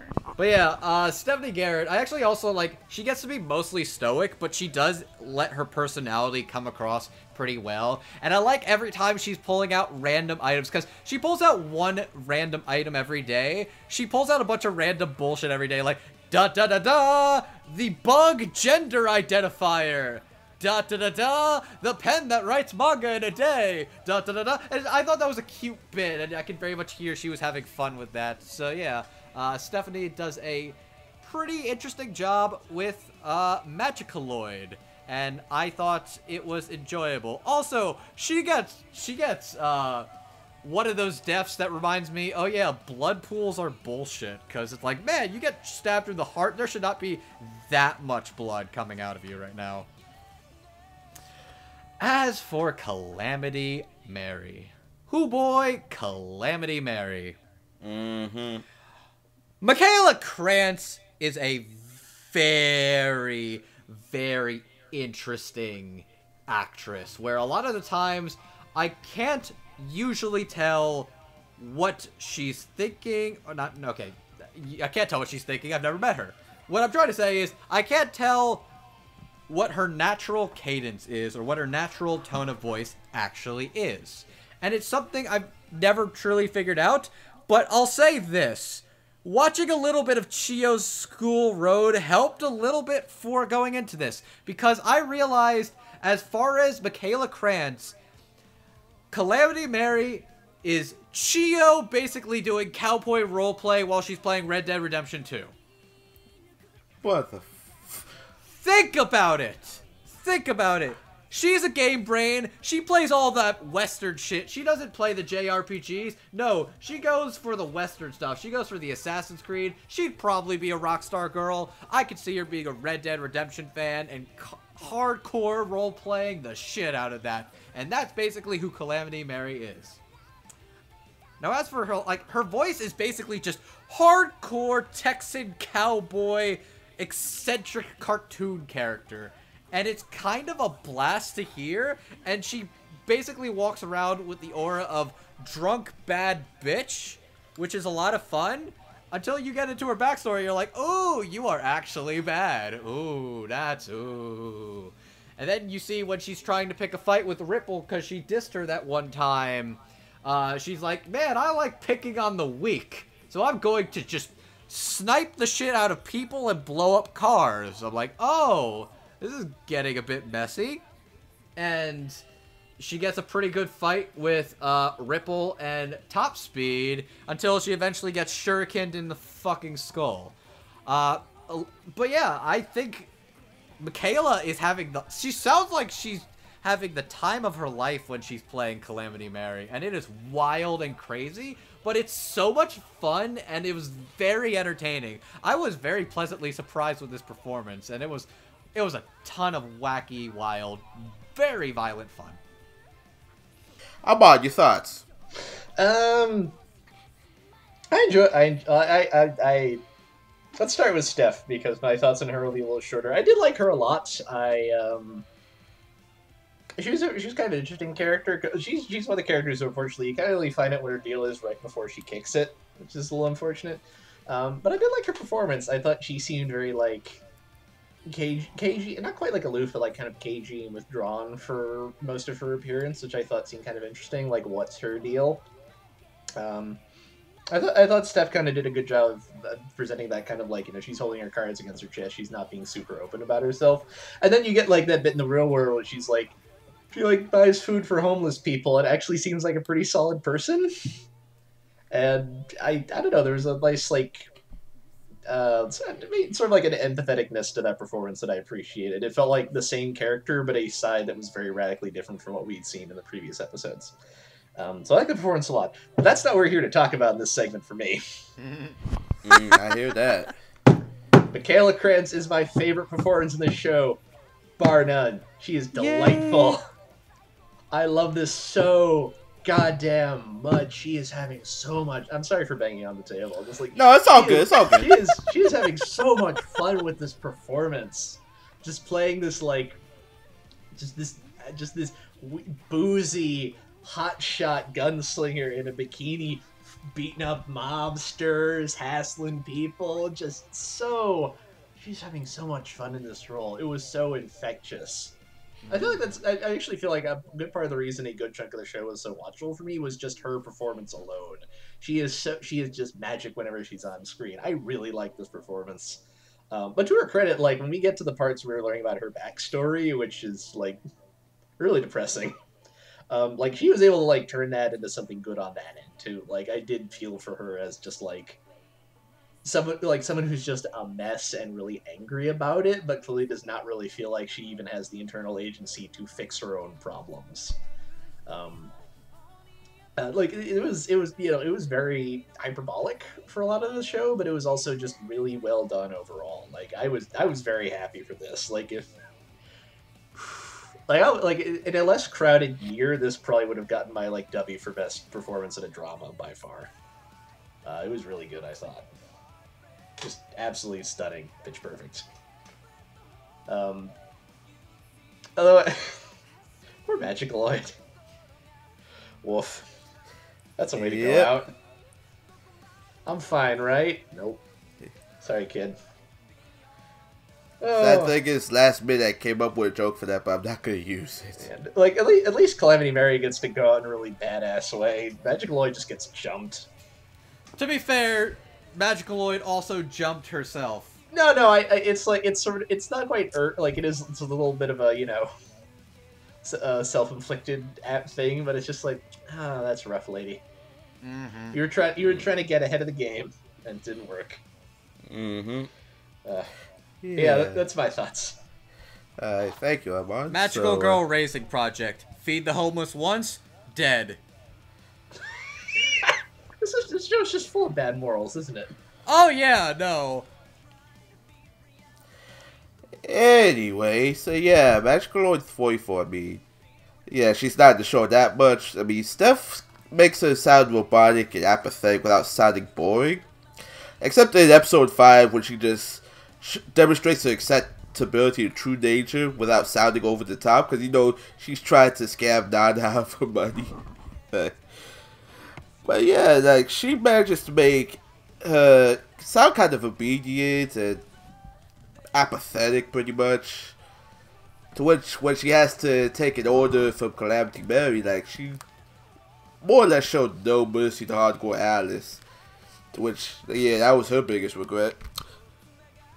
Hmm. Magicaloid, not Alice. now Calamity Mary on the other hand, Jesus Christ, man. Cause going into this, I mean I thought it was gonna sound like Carol Bells from Card Captor Sakura. Like, I thought that's what I was gonna hear when I heard she was gonna do a Western accent. I was amazed by it. It almost sounded like voice acted Black Magic to me because, like, I knew it was Michaela, but it did not sound like Michaela to me. And I like how she differentiates between her her real life counterpart because it's Michaela being drunk. Not literally, but it sounded like Michaela being drunk, and I thought she handled both aspects very well, especially with transforming. And I know. Let me put my notes here. Because I don't really have much for Michaela because, you know, she believed Calamity Mary deserved it in the end. Shrink to the head, that's it. But Steph said she thought her death was kind of epic, although it would have been nice if she was around a little bit lo- longer because you don't know much about her, like what is she really about. But hey, that's the way this game goes, you know. You got some characters you care about, you got some characters you don't. Pretty much all of them gonna die, pretty much. So, you ready to move on now? Mm-hmm. Alright, then. Oh, joy! Oh, okay. We're talking about. This isn't even the worst group yet. Okay. Oh, these are to be these fuckers. okay. So, uh, yeah, so pretty much, essentially, spoiler, we kind of have the brains behind this death game. Uh, the masterminds, if you will. We have uh, Fav, and uh, we have Cranberry now. I'd like to call Fav by his actual name, Diet Kuma. He, no, no, he's more. Um, what's his name? He's face? Cube. Yeah, he's Diet. He's Diet Cube. He's Diet Like- Cu- He's Diet I- Cube Kuma. like- I have, I call him a Cube Monokuma hype, but really I want to call him a but I'm pretty sure that word's not allowed on can, Dub can, can we can we just agree on Diet Cube Kuma? Yes. Sure. Pawn? So, so real quick, I'm gonna tell you how this came to be. This leads to the character's backstory. So, Fav was an administrator for the Magical Kingdom, who oversaw the exam that, uh, believe it or not, nine year, a little nine-year-old Cranberry was involved in, where they some where uh, a mag- another magical girl summoned a monster for battle. Monster went out of control and killed everybody. Killed the examinee, killed the examiner, uh, killed the instructor, killed everybody. TLDR. Even Fav's master. That first minute of the show where it's just like there's that one monster and a body, a bunch of bodies. That was Cranberry. Yep. The little nine-year-old Cranberry, who after that battle developed a huge bloodlust. She al- she almost goes for the man. I want to fight strong opponents thing, and then she decides, eh, let's just kill him. Yeah, it got out of control to the point that they concocted this whole death game. So if you were watching the early episodes, you've been fooled, ladies and gentlemen.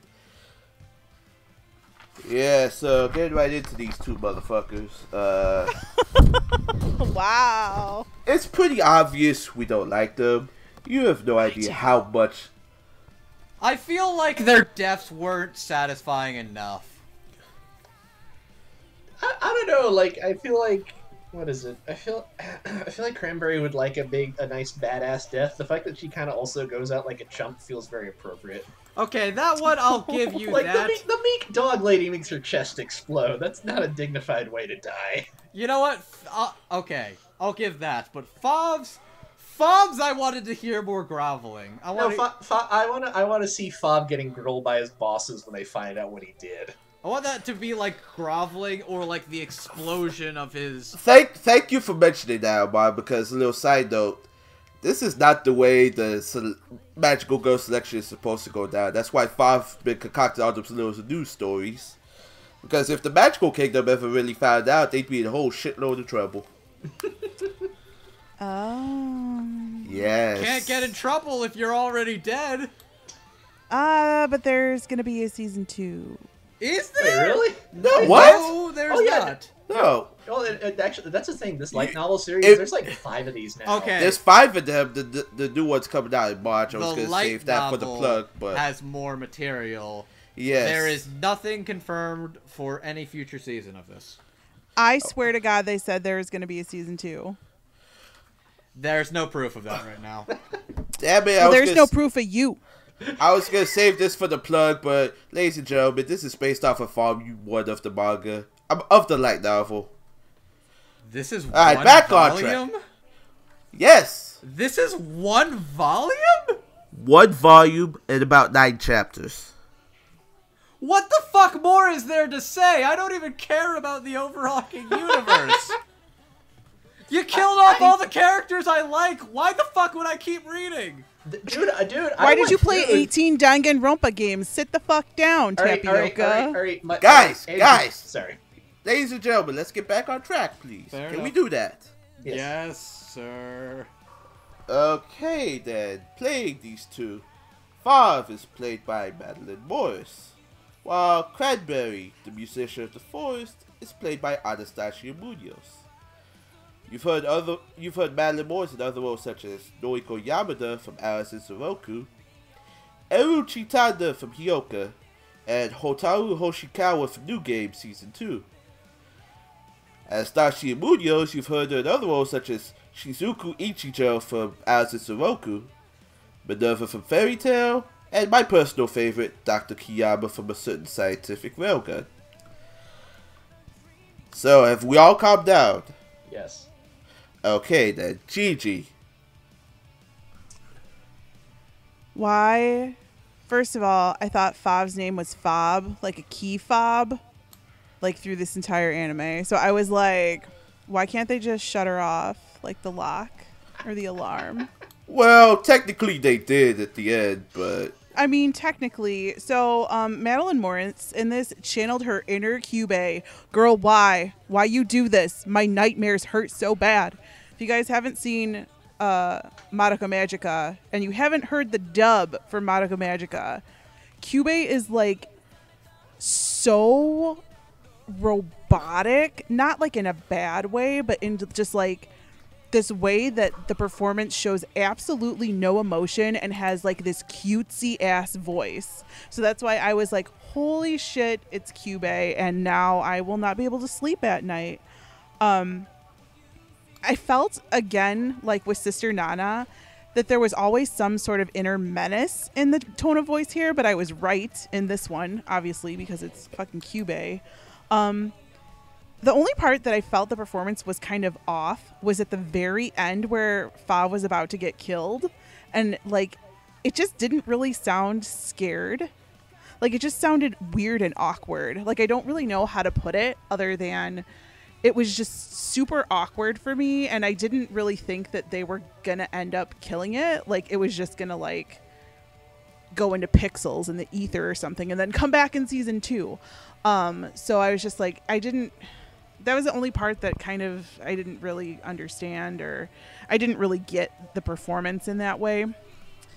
Now Cranberry, girl, if if Winter Prison weren't my wife, Cranberry would probably be my wife.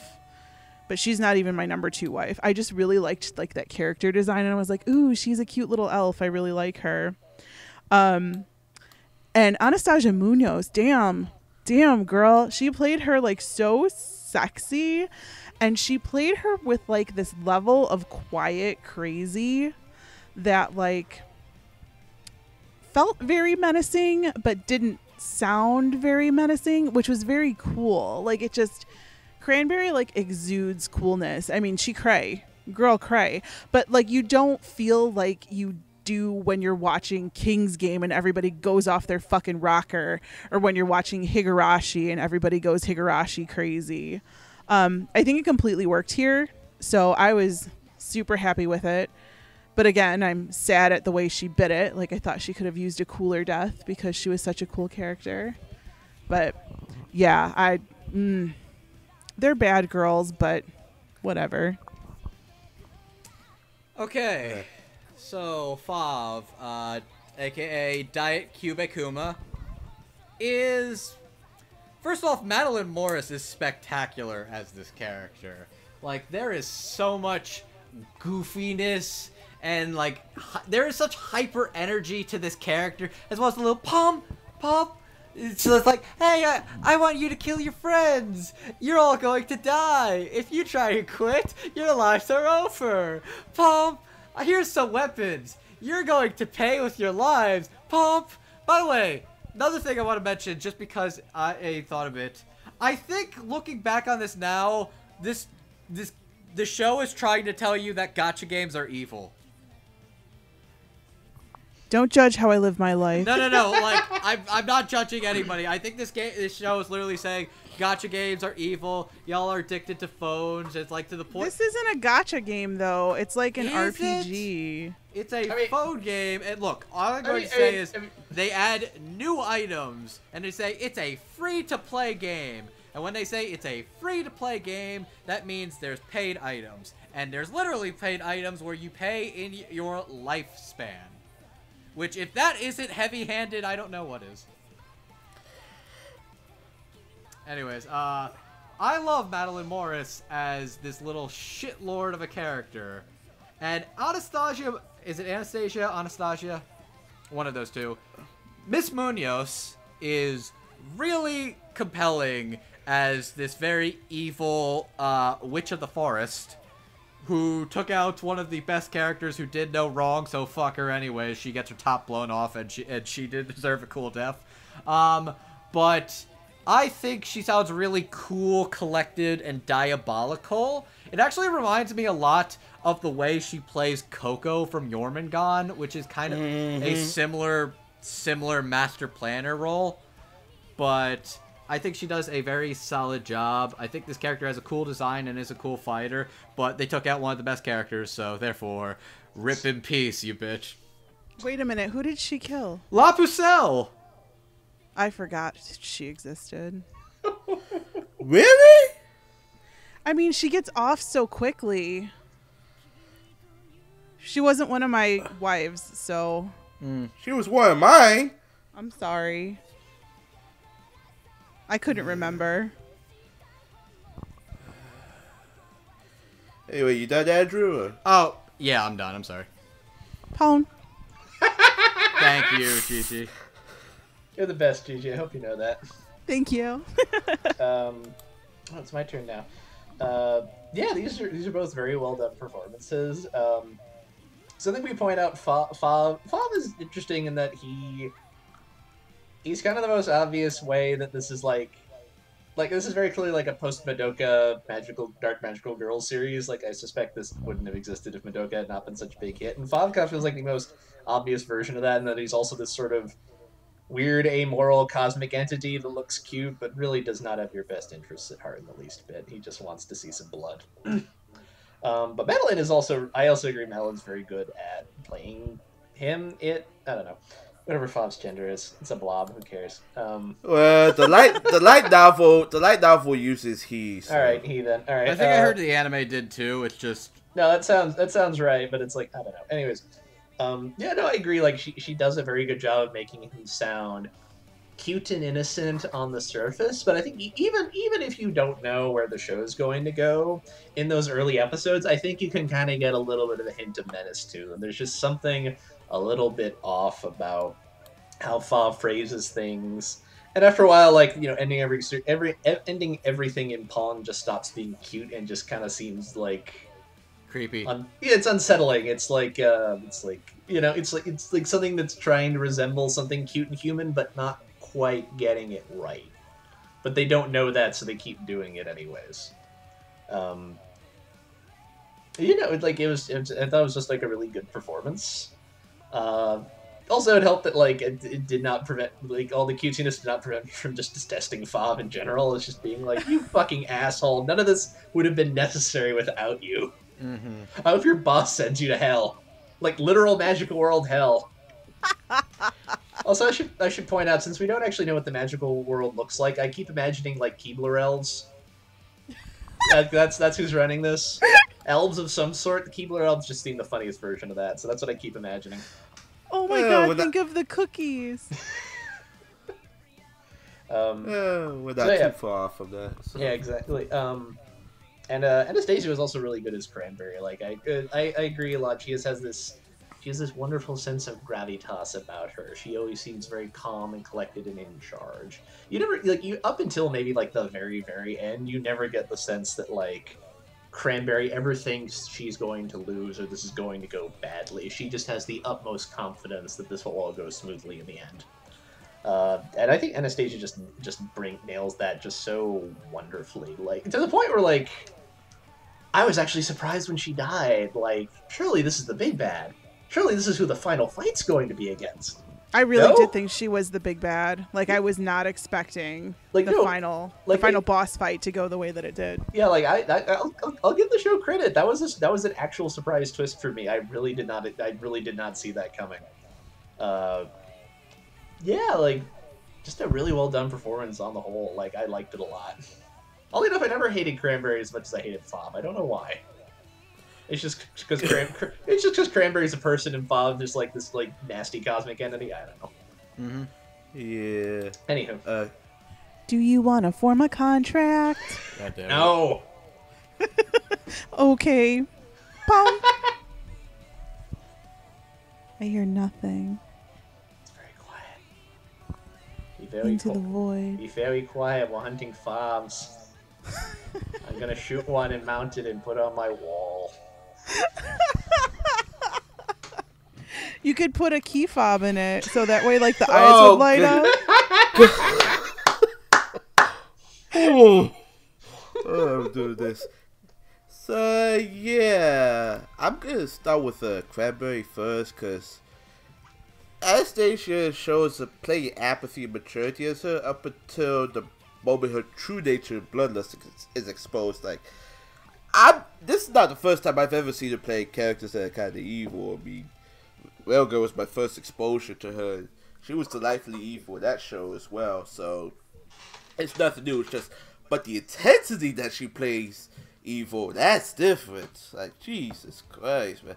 Not only that, like she even tries to come off as a bit of a temptress to especially when she's talking to Sister daughter, and wife.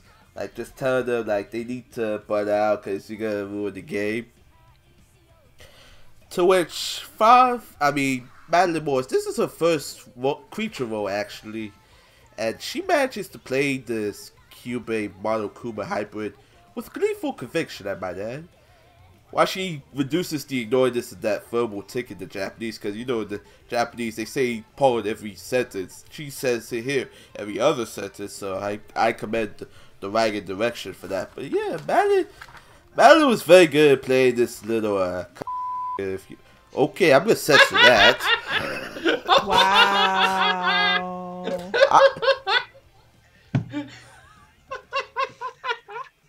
But Madeline was very good, very good in this role. Because father is a huge mastermind. He's the reason everything's going down the way it's going down. Because side note, that whole gacha game aspect is just a ruse. And I'm glad he got. Even if that wasn't as justifiable, at least he got what he deserved in the end. To be erased from existence. And on that note, uh, y'all ready to move on? I'm ready to talk about the fucking best characters in this goddamn motherfucking show. You bet your ass I am. We're talking Hey. about Winter Prison again? close. She's got you there, friend. Okay, so we have uh, pretty much our counterparts to essentially the two main protagonists, if you will. I'll explain more. We have La Pucelle, actually La Pucelle, and we have Top Speed. AKA, literally can do no wrong, have done no wrong, deserve fucking better, and they're great. And God damn it, I, they actually made me really sad with their deaths. I can't talk about like a misty eyed debate, man. Like, I, I Yeah. there are conversations to have about these characters. Uh, yes, but we gotta talk about the characters 1st La Pucelle is uh in disguise. She's actually uh Sota Kishibe, uh, Koyuki's childhood friend and a boy, who shows the same love that Koyuki has for magical girls, and ends up later becoming one as the result of the Scatcha game. Her power is to change the size of her sword at will, and she vows that no matter the cost, she will protect Snow White. Uh, Top Speed is a former delinquent who's loud and cares for others. In this role, her power is to use her magic broom, Rapid Swallow, to fly at top speed. And uh, there's a revelation to be had with her, which we'll bring up with the actors. the revelation being the origins behind the name Rapid Swallow. Oh my god. You could go fuck yourself, Andrew. Tappy fucking Oka. Okay, look, I I'm sorry. I love Top Speed and I love everything about her, and she's such a good person. But the name Rapid Swallow is the goofiest, most most inappropriate innuendo thing. Rapid Swallow. When I, I said never would have thought about that until you just said it, you fucking perv. You made it dirty. Way to go. I was gonna it's say- called Rapid Swallow. What the fuck are you supposed to do with that? Jesus Christ, It's a thought you. bird, you It's a asshole. fast bird. Is? Yeah. Yes! Oh my god, you didn't know a swallow was a bird? Oh, I Oh knew my I knew a swallow God. was a bird. I thought you meant like rapid swallow was like a type of a swallow. I was like, okay, let's do. I'm going home. I was gonna say there's a revelation behind why she keeps saying six months, but we'll get into that with the actors. La Pucelle is voiced by Caitlin Barr, and Top Speed is voiced by Lindsay Seidel. Caitlin Barr, you've heard in other roles such as Maya Asagaya from Anime Gatteries, Dominante Code from Black Clover, and Melda Dietz from Star Blazers 2199. Lindsay Seidel, you've heard her in other roles such as Nagisa from Assassination Classroom, Kyoko from Is This a Zombie, and Akane Shinjo from SSSS Gridman. Hmm. So, take it away, Gigi. Okay, let's talk about my girl Caitlin first, who plays La Pucelle. Damn, girl. Damn. Um, this is very hard to pull off because first she had to sound like a little boy. And we're like, okay, you know, girls play little boys all the time, it's fine. But then she had to sound like a little boy who had grown up and turned into a woman, which you could totally play about 15 different ways. But I think the way that she did it was very on point. She just basically sounded like a more masculine female voice. So, like, lower. So it was I I loved this. Um I was completely surprised by this performance, like completely. And I loved all the dramatic moments that La Pucelle had, so I was super super pleased. And then we can talk about Top Speed, who is my second wife. Ooh. Ooh girl. When they when they off this one, that was about when I was done with this anime. I was like, why why am I even still watching this? They killed both my wives and I don't care about anyone else. Um but here's the deal with Lindsay's performance. Um at first I was kind of annoyed by it.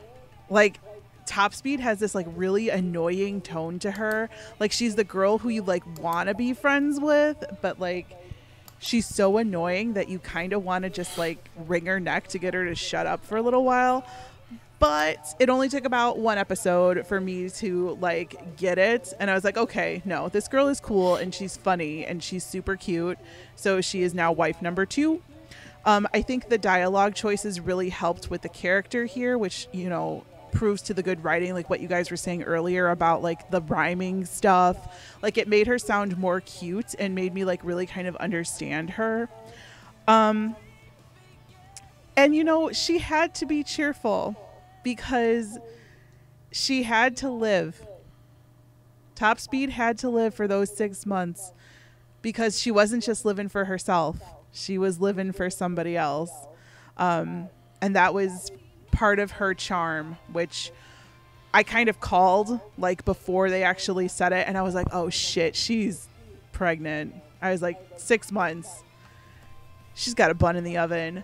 Um, and like, I felt so bad like when she died and like at that point I was just like you really killed the pregnant girl like really first you killed my first wife and then you killed the pregnant girl but like once I understood how top speed was I really liked Lindsay's performance a lot more than when I started off. So it kind of grew on me. And I think that's how Top Speed would grow on you. And it's how Top Speed grew on Ripple, too. So it all worked out in the end until she died. And then well, we weren't happy. Mm. Okay, so let's start with La Pucelle. La Pucelle is a couple of things. La Pucelle is basically just Saber from the Fate franchise with bigger boobs and a dinosaur tail and some very fine mascara. And is I actually think here's the thing, look this character was too good, and I accepted that at some point they were going. This character was going to die. I got that. I understand that both of these characters are too good, and eventually, because they're too good, they don't belong in a show like this.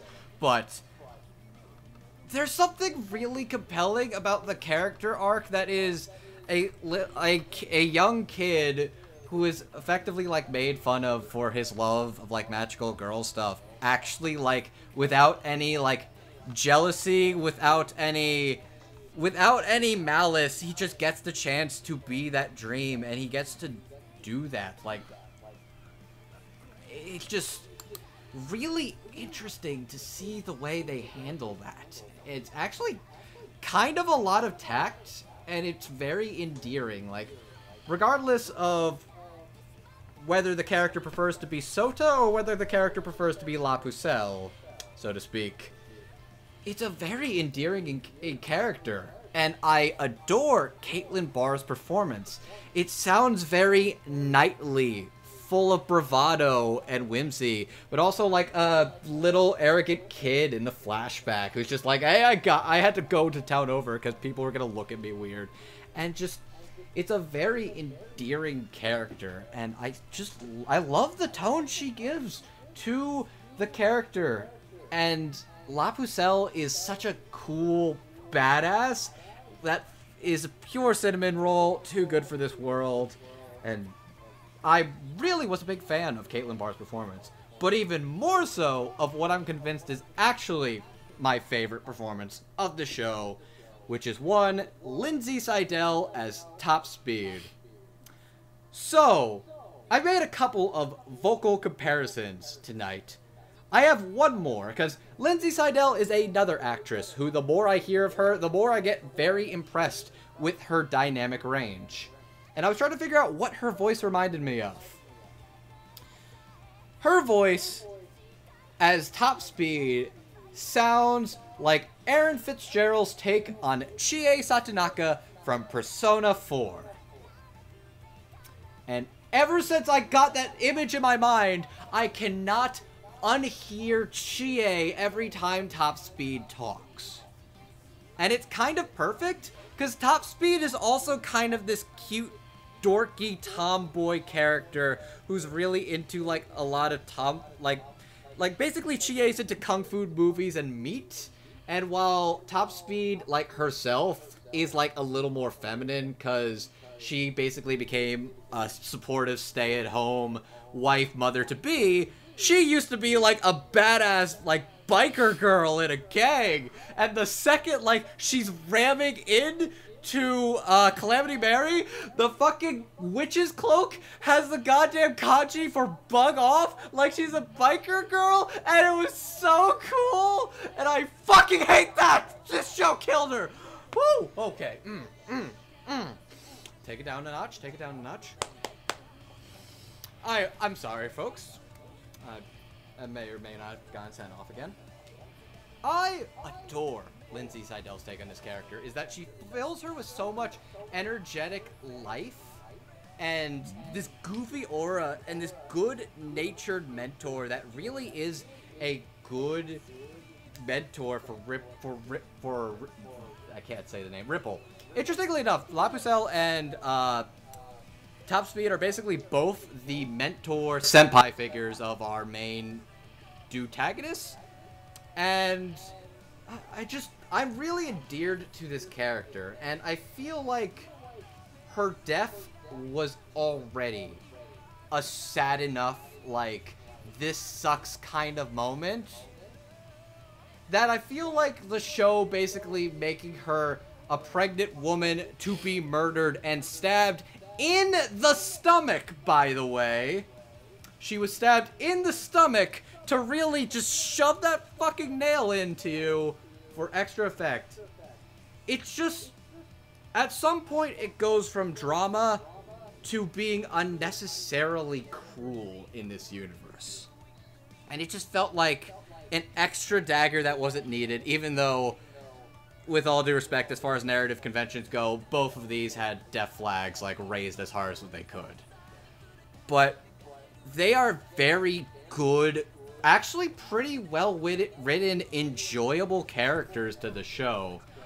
And it it's sort of the same thing we were talking about earlier with Sister Nana is like the the show is it's it is well written enough that I really do feel endeared and enamored to these characters that when you see the way they do go out it feels unnecessarily like mean and cruel. But Caitlin Barr and uh, Lindsay Seidel, they're fantastic. I really like them a lot. And god damn it, the fucking cloak that Ripple wears when she wears her fucking Boncho witch cloak is actually a really cool thing. And it I really would have liked that in another show. Moving on. I'm done. I'm done. I'm done. I had a, I had my tease. I really like these characters. They deserve so much better than this. Yes, they do. You gonna be okay, Andrew? I'm not sure. I, Okay. I, I Do you need a hug?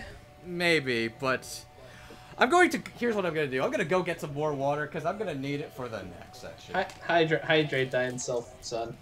Keep, keep. don't- don't, don't be thirsty. All right, please continue. I will be back in a moment. All right. So on that note,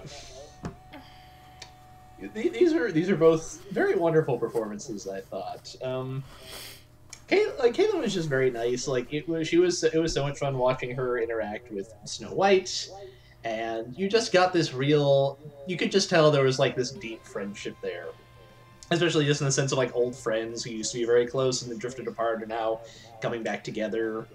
Um, and just like it was so like so sweet and nice and she she always came off as like very cool but in a very like unshowy way just like yeah i'm gonna hang out with my friend snow white and we're gonna do good deeds. It's gonna be great. Isn't this wonderful? Uh, it was just like really like sweet and oddly touching. Uh, and you know consequently it kind of hurts when she finally dies. Uh, however her death is at least early enough in the show that you can still kind of find it sort of fun and like a grimy pulp, you know, grindhouse battle royale kind of way. I can't really say that for Top Speed. I think, if memory serves, I think Top Speed and Sister Nana die in either the same episode or like one after another. Yeah, Uh, they I- do. oh god, I think it is the same episode. Yeah, and I think I think that that's more or less that's more or less the point where all the death and murder just stops being fun. It just gets like just It- upsetting. Yeah.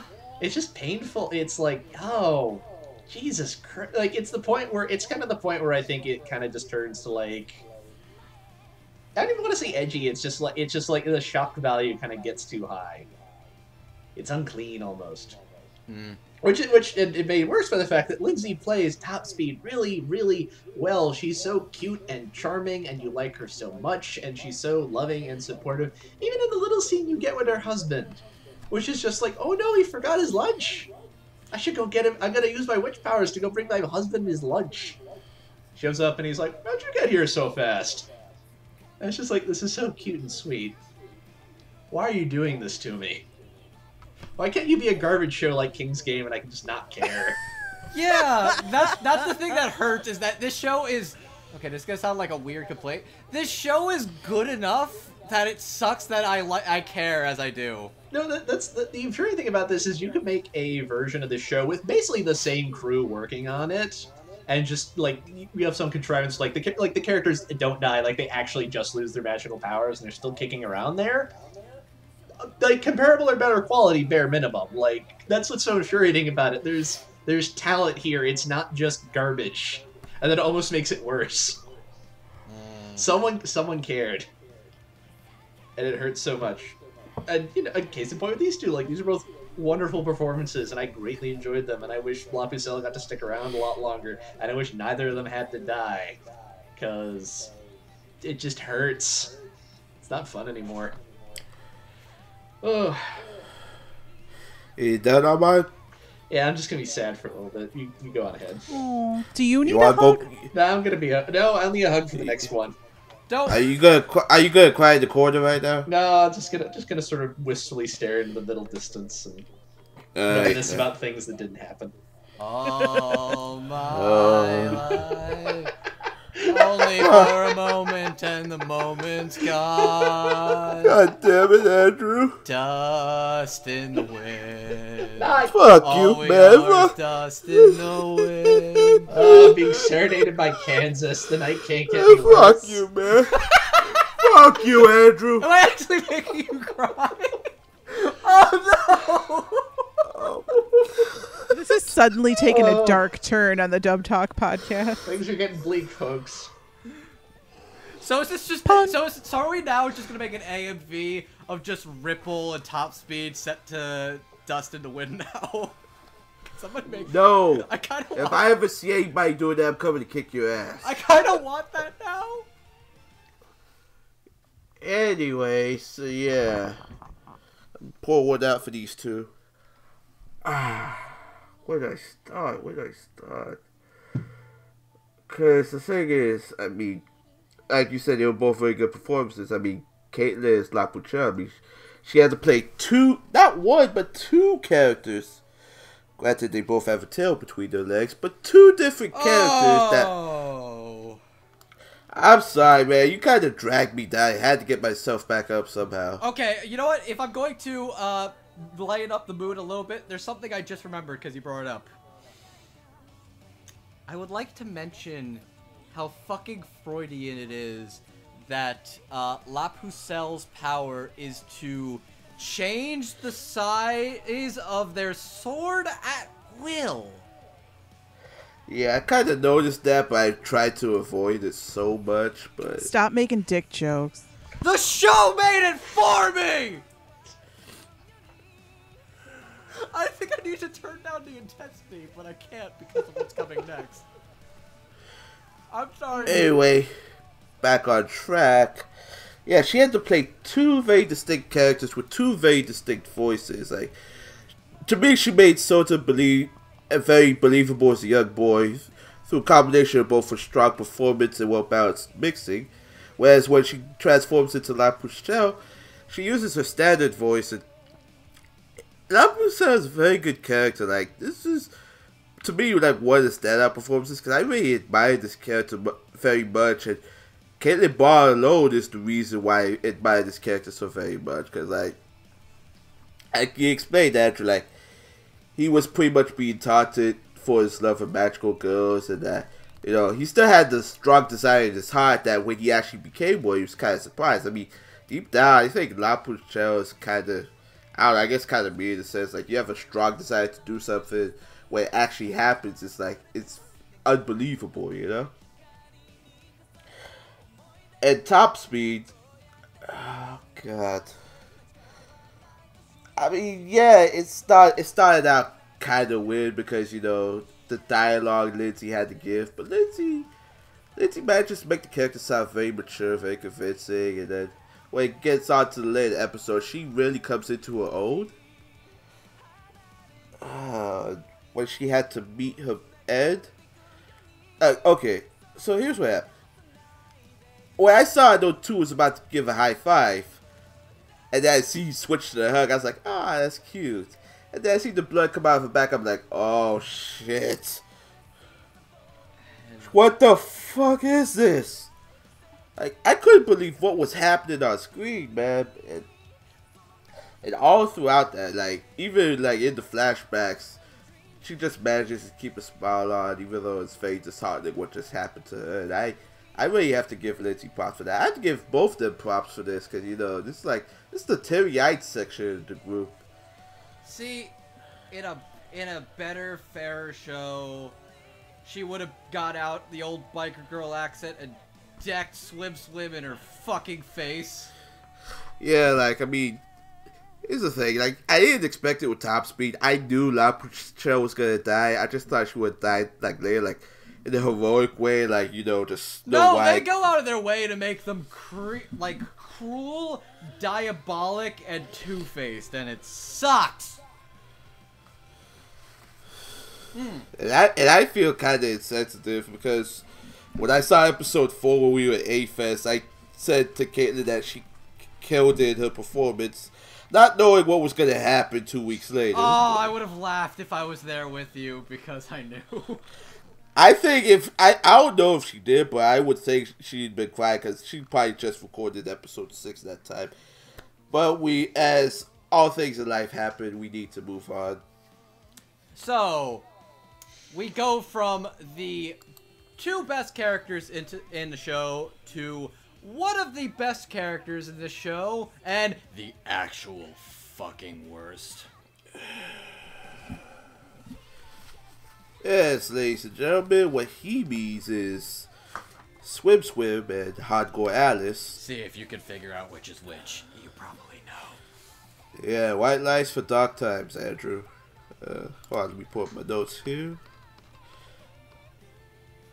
Okay, so Swim Swim, her ability is to dive into anything like water, in real life, she's a little child who admires princesses and has quick learning skills.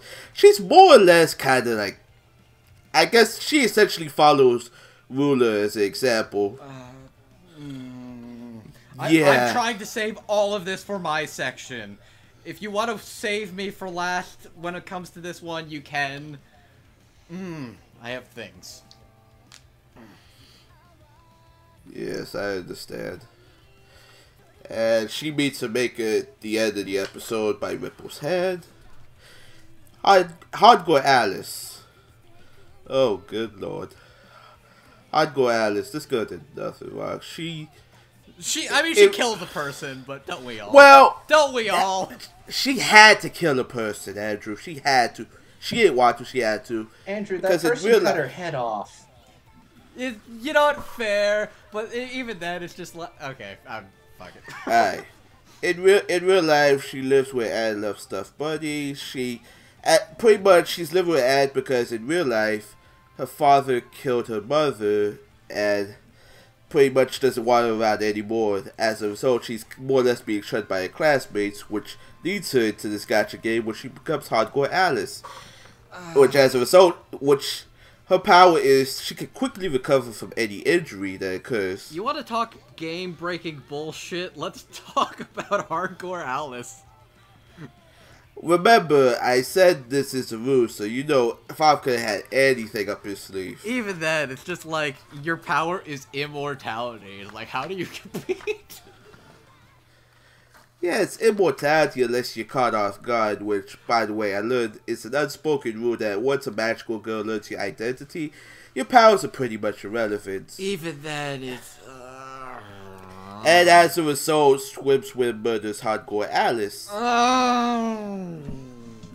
And I'd say in broad daylight, but it was raining.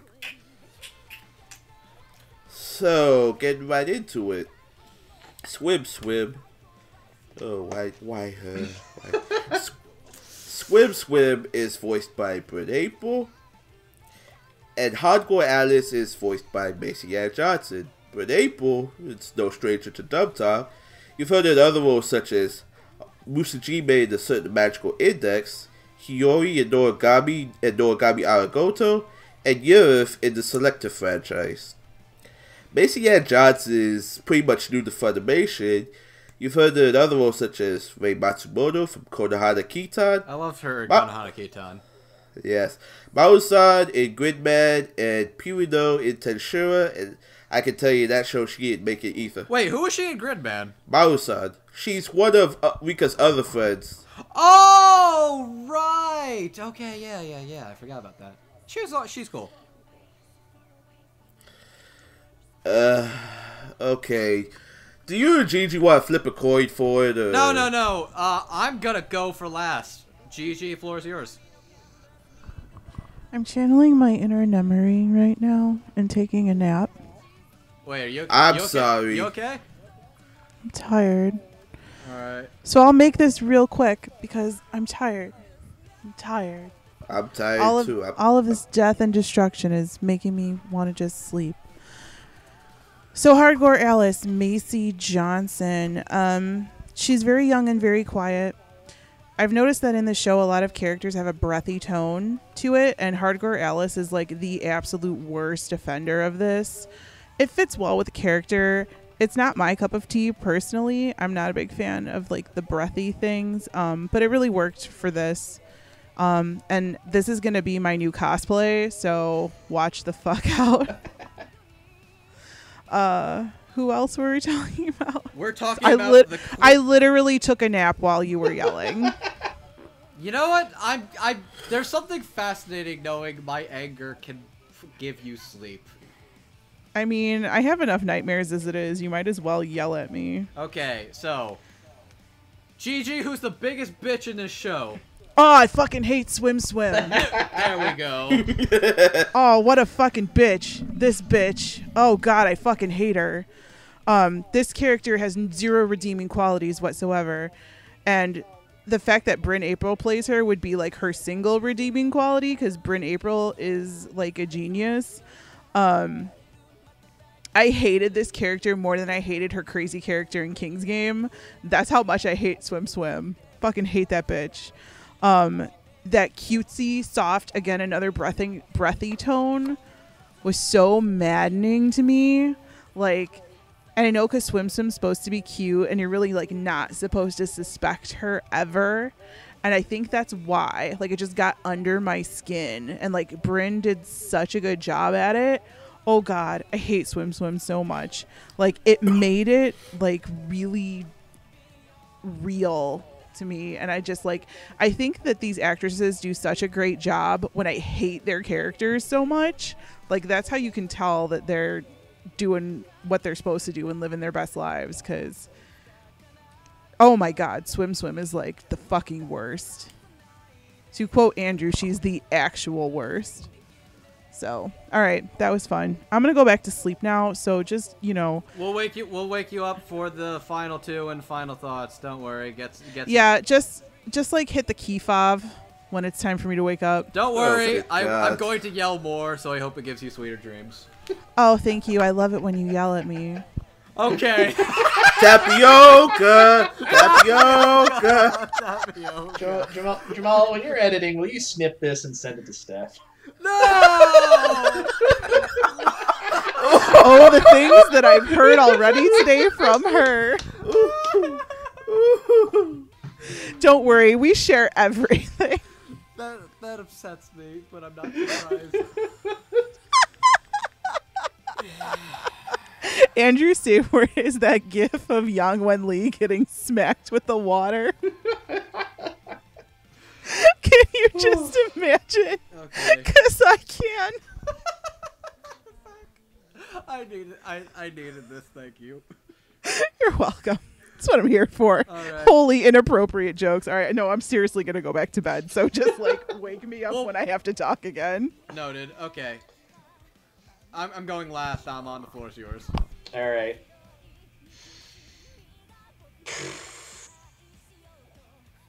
You know what Swim Swim's problem is?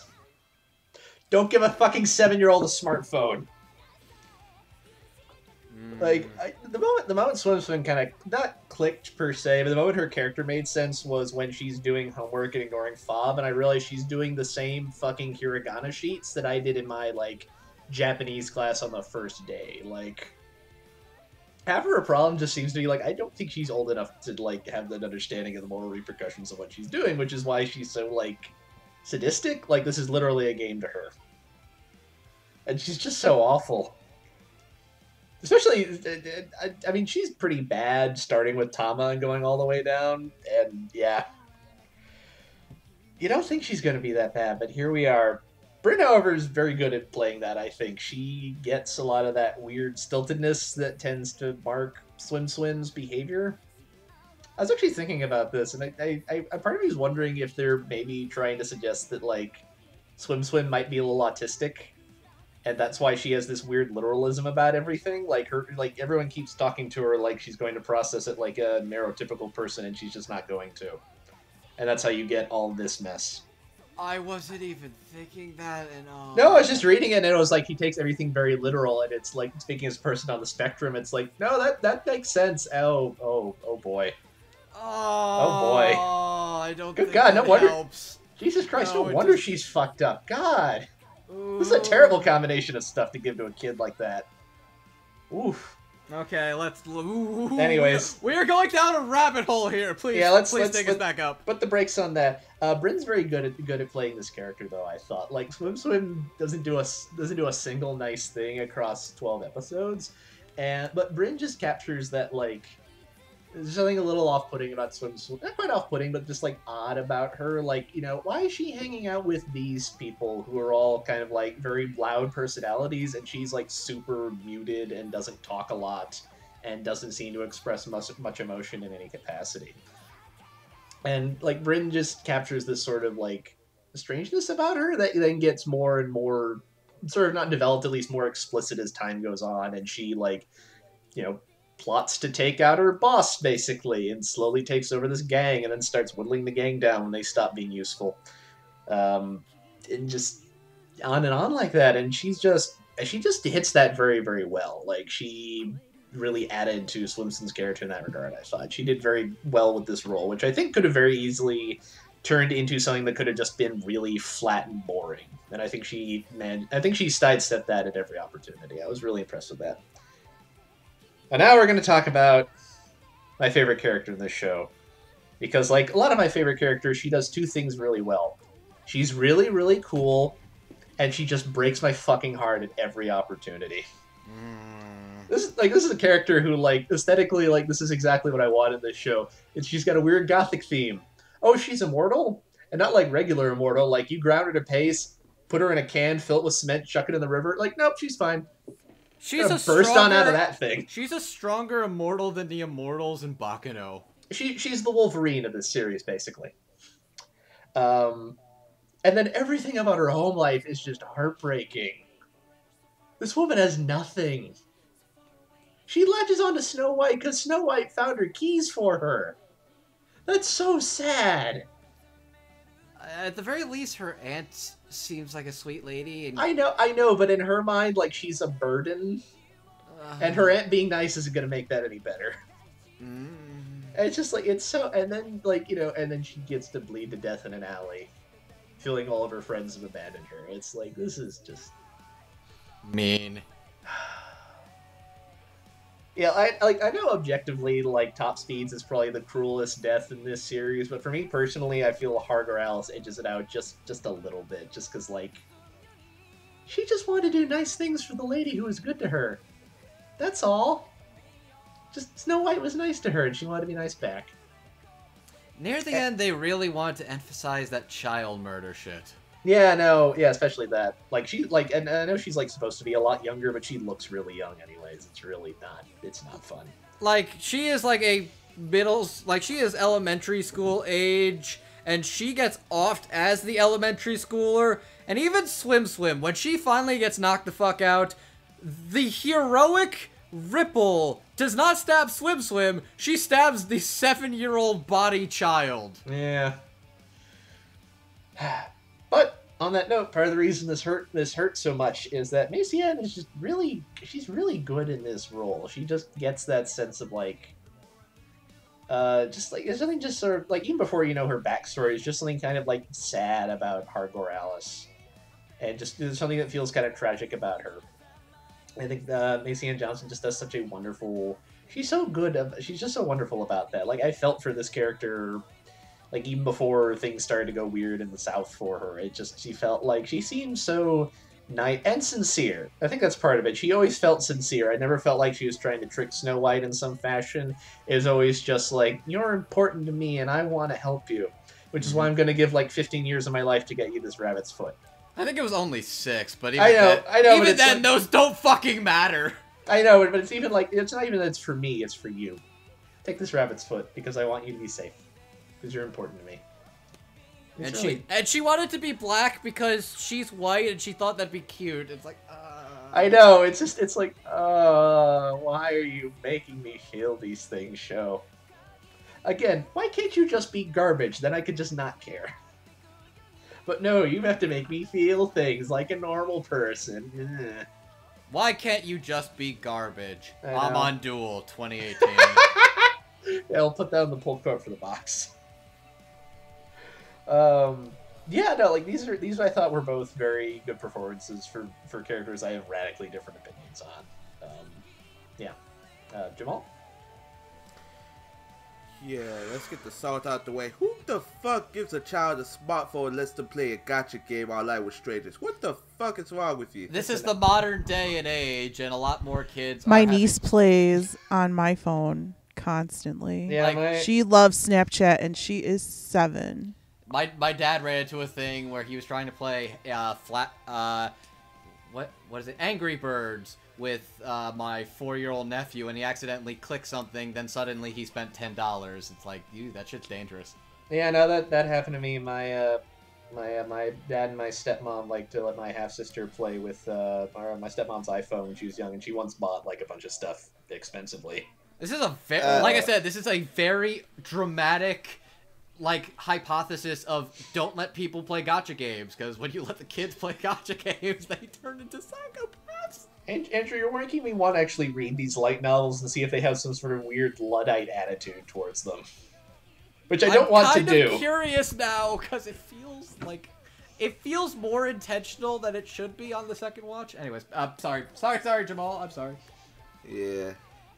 Got that right. You said it feels more intentional with the light novels because Swim Swim was a bit more sadistic in the ma- manga. Oh boy. Fuck you. She Yeah. was worse. And she she wasn't deadpan. That's for damn sure. She was a little a little more wor- a little more worse. I can't remember off the top of my head. I have to look at it. Again. Anyway, yeah. Hey, Kristen, feel free to message us and tell us how much worse Swim Swim gets in that. Because I know you probably bought those. Uh, she probably did.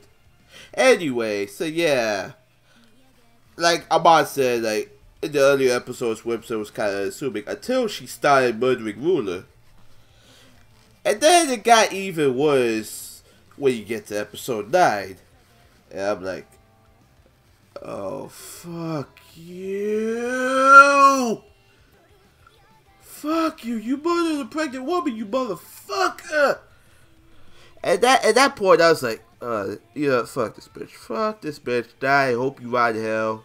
But god damn, Bryn does a very good job of this performance because it's an invert to the usual archetype because she emotes a deadpan boy attitude required to show Swim Swim's admiration for a ruler and her desire to become ruler herself. Because remember, she just wants to be like ruler, like be like a princess, but she doesn't want to be like a master or anything. That, no matter how hard Five tries but it's also displays her betrayal and ability to kill. Still got vindictive hate for this, you son of. Moving on to the other side of the salt, Hardgore Alice, because as Abba pointed out, like, because Macy manages to display a distressing attitude the first episode, because if you, because I don't know if he's realized it, she's the girl with the key problem in the first episode, i Ahmad. Mm-hmm. Yeah, so that ca- that kind of caught me off guard because I didn't know, and I also found out reason why that key was important to her, why Snow White was important to her, because after because in the manga light novel, after everything was said and done, she was gonna commit suicide. Hmm. Yeah, so Oh, I'm sad all over again. Well, death is never an easy thing. No. So, but in the later episodes, playing Hardgore Alice, she takes a raspy tone to her voice, and manages to show off that possessive attitude when you know she just wants to help the one who helped her out. Is even if she has a hard time expressing, she has a very good job convincing me that Alice can be a bit creepy when she needs to be, but a little soft on the inside. To which, how the hell do you make Swim Swim sound creepier in episode 11? But that's just me. And I know Macy was Macy was sad that uh, Alice died because what did she say? She said, but at least she died in Snow White's arms. Whereas Bryn said, she yeah that bitch got what she deserved. Not explicitly, but yeah, either that or intense therapy. But intense therapy's not gonna help her. Anyway, alright, let's get to down right into it. Andrew, First, uh, let me start off with uh, Hardgore Alice and Macy Anne Johnson.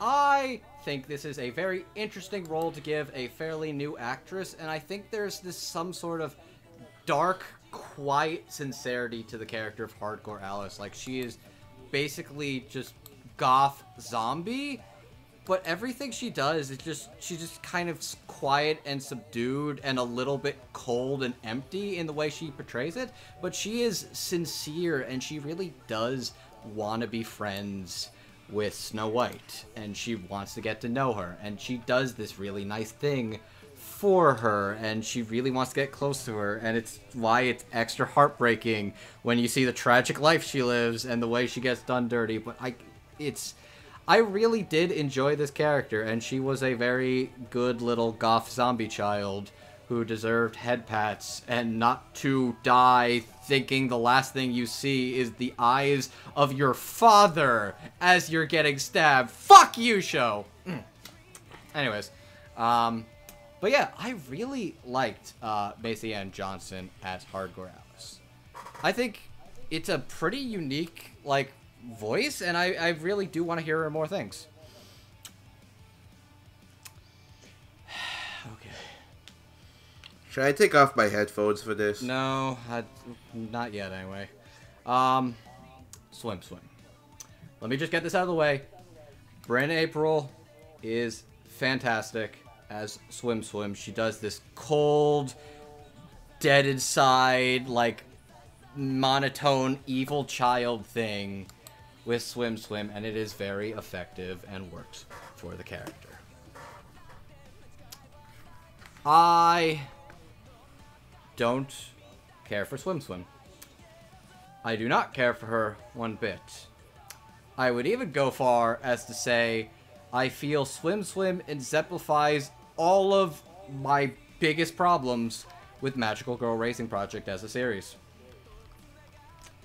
I think she is also not even that great of a villain. She is a terrible person. I don't even think she's that great of a villain because I don't get what her motivations are. Are her motivations just that, oh, I'm a child. I don't get how this works. I want to be like Ruler. And by being like Ruler, I'm going to kill her and literally everybody else. Why though? Fucking why though? In my mind, I almost felt like you could make eh, something in regards to Nemurin. Because the whole thing with Nemurin is Nemurin actually talks to her in her dream about how she wants to be a princess and how she says that she could be a princess or she's like her favorite magical girl or something like that and her death is sort of what sets her off as wanting to basically go AWOL. But that's not really it. It's that I want to be like ruler. I want to be a princess. And by being a princess, she becomes an evil, sadistic mastermind who plays the dirtiest fucking scumbag tactics and is hardcore rewarded for being the biggest scumbag tactics. Why does everybody else get a fucking flashback explanation of their past, but she doesn't? She's just a child. She's just a child? And she, she goes for all the extra above and beyond edge lord like deaths and dirty scumbag tactics. And like i don't get it. Why does she kill tama because she's like oh no you know my identity. She just because i have to kill you now even though you're my friend. But i also just going to kill everybody else and then it's just like when she finally fucking dies, the show throws it in your heart, in your fucking thing, where it's like I don't even get the satisfactory of like seeing Swim Swim get stabbed. I see the satisfaction of the fucking eight-year-old child getting stabbed by the hero, the hero in this scenario. This is such a confusing like. She feels like an exemplary of everything that bugs me about this show. If she feels overly mean and fatalistic. And I think that's what this show is to me. Why it bugs me is that it's just so fatalistic and just doesn't matter. I don't like this character. She's a she's so needless she is so diabolically cruel in a way that doesn't even make sense. She, she is a child who is a fucking mastermind Lelouch Lamperouge, like, evil planner. Fucking how? Why is she doing this? How did she get in her mind that, oh, I'm gonna kill everybody. I'm going to fucking Keikaku your Keikaku with my fucking brilliant Keikaku. I... Okay, I need a, I need a breath. Um... You okay, dude? I think so. It's... I, I just. It's not that she is just a evil character. It's not that she is just a character that makes me mad. She's also a character that, in my mind, doesn't even really make sense. And of all these sort of last minute, like, death flag flashbacks, or I have six months to live, or you don't give me anything? She's just a child. And she's just an evil child? Was she always evil? What turned her evil? Why is she evil? Why is this the one thing you're choosing not to elaborate? I don't, I don't like Swim Swim. I don't care for Swim Swim. I think the Bryn Apprill does a stellar job playing the part of Swim Swim for what is asked of the character of Swim Swim. Whew. I don't really have much else to say. I just feel like Swim Swim is almost like the single physical embodiment to me of everything that bothers me about the show. And I think that's why it's a little more, that might be a little more personal of why I dislike this character outside of the objectiveness of this. I think it's just, she is just an easy staple of everything she does, everything she chooses to do, everything the story does with her is feels like an exemplification of what I don't like about this show. I'm done. I'm done. Thank you very much for giving me the floor to be very irrationally angry about this for a second. I think I'm done. Well, we still got two characters left, you know. I don't have nearly as much to scream about with Snow White or Ripple. Don't worry, we're good. Yeah, I like the we like these two. I think. Alright, so let's get right down into our last pair then, because I think we're good to move on. We of course have our pretty much the leads of the show. We have Ripple, and we have Snow White. Now Ripple is a high school student living alone, a social person who turns to Magical Girl Raising Project as a means to an end, I guess her in her magical girl outfit, she wears a ninja style attire, and her ability is to throw shuriken straight at her targets. And she does not miss her target ever. But after the battle left her scarred and injured, and dead at one point, she grew to be protective of Snow White, to which Snow White, she's a well-known magical girl, very caring of others. Her ability is to hear the voices of other people. She's always dreamed of becoming a magical girl. But after she survived the elimination game, she vowed to change her ways. Her ideology was shattered, and she became a little bit cynical of everything now. To the point she kind of takes on problems herself mm-hmm. around the globe. Mm-hmm. Mm-hmm. So, getting right into it, Ripple is voiced by Sarah Wiedenheft, and Snow White is voiced by Megan Shipman. So, we did have, you've heard in other roles such as Sada from Alice in Zoroku, Akasube, aka Tail Blue from Gonna Be the Twin Tail, and Azusa Murasaka from Orange. Megan Shipman, you've heard in other roles such as Sakura Mizukami from D-Frag, Steeler from Hells, Hanamaru Kunikida from Love Live Sunshine, and of course Aoba Suzukaze from New Game. So best way to kick things off, Gigi. Wake up, Gigi! I'm up. Okay, Sorry. It's all it's all good. good. We're almost there. We're almost there. Thank fucking God. All right. You're welcome. Are we going to talk about Sarah Weed? We're talking about Sarah Wiedenheft and uh, Megan Shipman. Why is Ripple like this ser- this serendipity? Fuck me. Why is Ripple like this stereotypical tsundere, like almost like to a fault? They even like joke about like, oh, they you got do the like the noise. They do the noise that, and I was like, Yeah. holy shit, Sarah Weed. Um, so I really only know her other than her role in Orange, which I didn't care for, um, as Teresa in Tada Never Falls in Love, which is such a fucking harsh contrast from this. Um, More on that God, later. I know Teresa Yeah. is so fucking pure and true.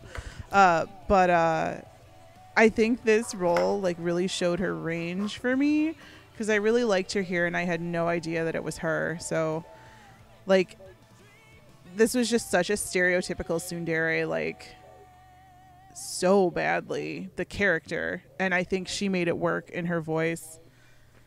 Did we finally get to Snow White? Are we finally at the fucking end? Yes. Yes. so we still Oh, have thank- final thoughts. Oh, thank fucking Christ.